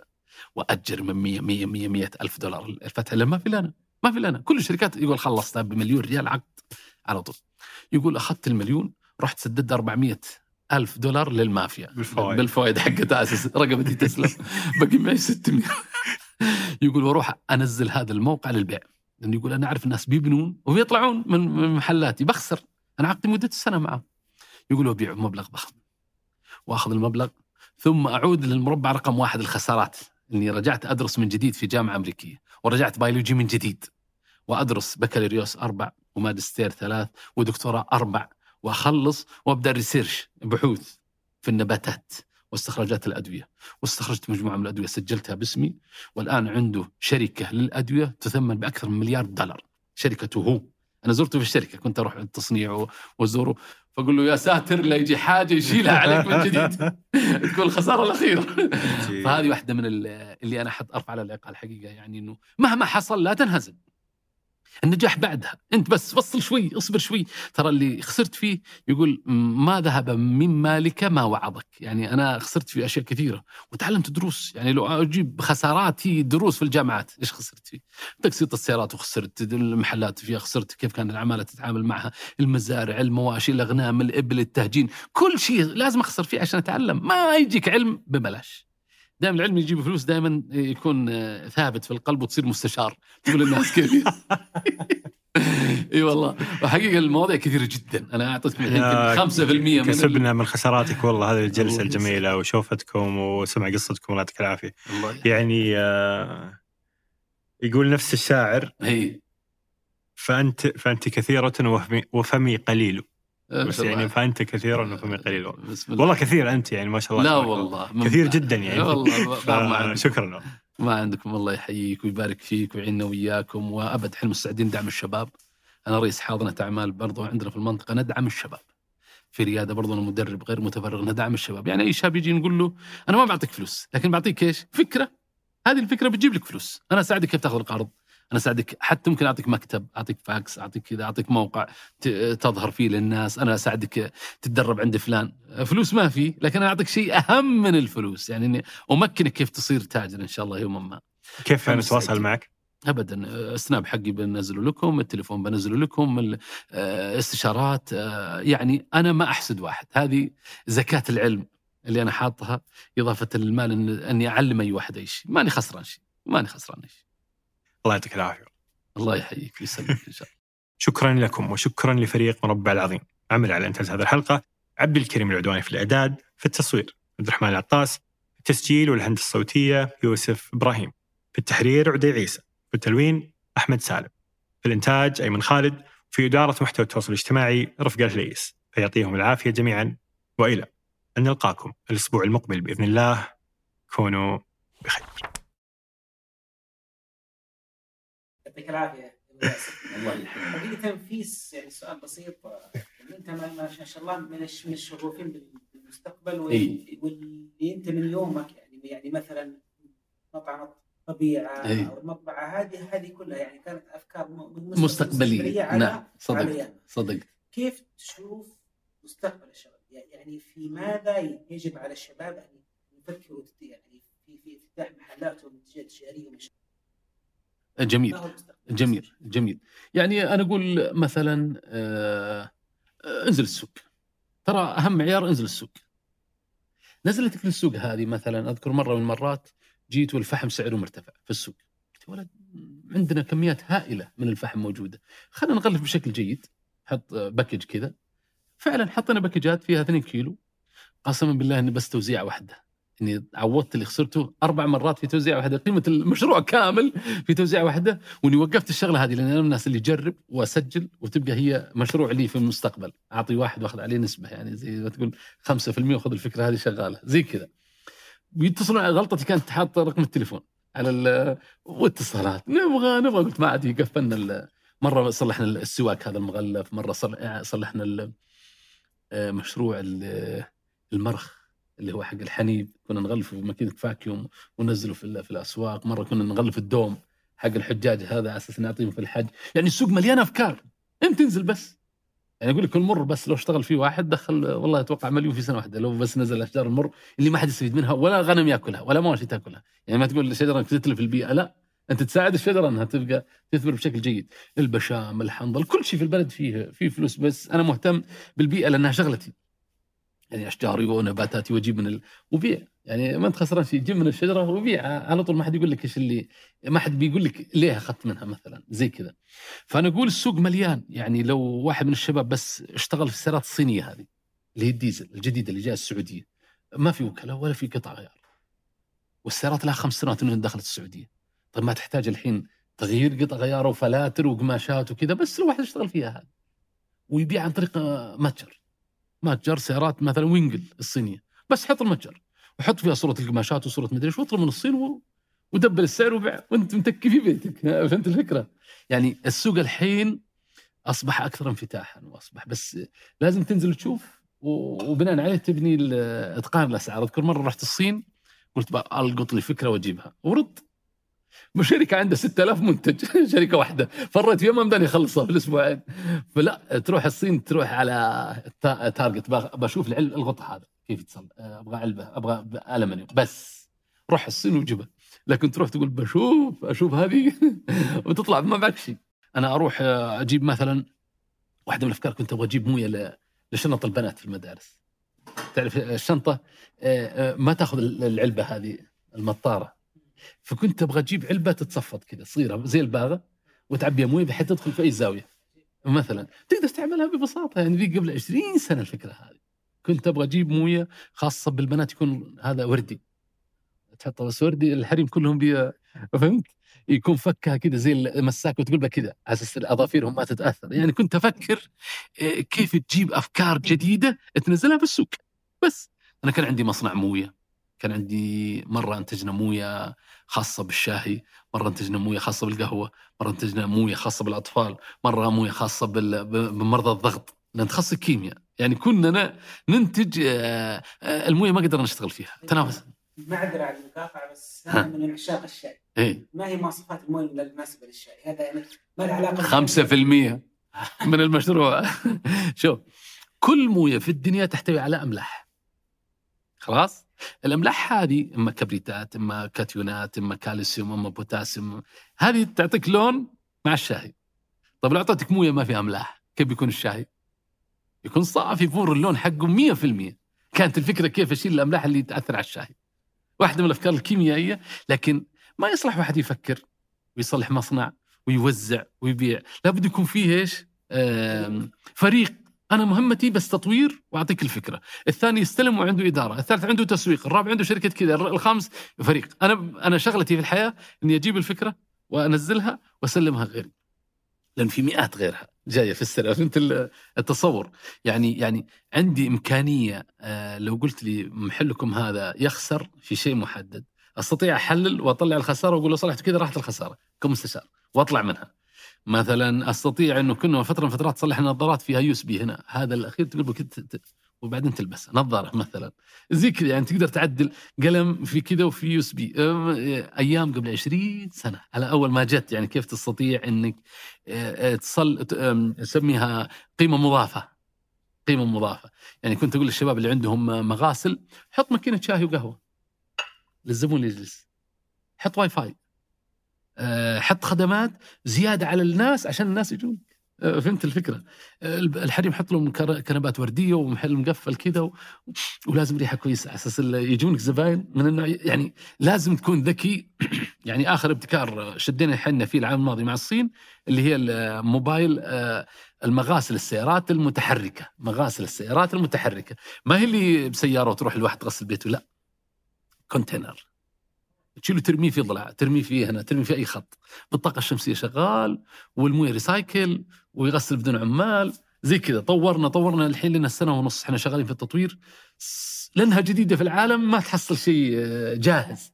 لازم أنت تقول لهم لازم حجمها كذا لازم كذا. التنشيف لازم هواء آه، لازم الماكينة تقبل الريال تقبل بطاقة. يعني لازم تعطيهم customize لأن ما في أحد قبلك صلح ال- لازم تنفك على أساس عرض السيارات عندنا أكبر من العرض حق ال container. آه، زي كذا. فإلى الآن ما انتهينا من من تطوير المنتج. على أساس يكون آه، آه، brand ينزل على مستوى الشرق الأوسط ما- ففي السوق مليان. مليان. يعني كم عندكم شجرة هناك؟ لو جلست معكم خليكم تغيرونها أشجار مثمرة. مثلا وأنا جالس معك. في شجرة زينة وتكون مثمرة يكون فيها تفاح أو برتقال أو أو أو, أو وهي معك هنا قدامك. يعني فهمت؟ آه، في البيت مثلا الحرمه لا ممكن أحط لكم كذا في المطبخ أربع رفوف تعطي خس وفجر وجري وهي في المطبخ تعطي جمال وتعطي آه، تستطيع تطور أي شيء. آه، فهمت الفكرة؟ فالسوق لا والله مليان مليان مليان أفكار. الله يعطيك العافية الله يسلمك. الله يحييك.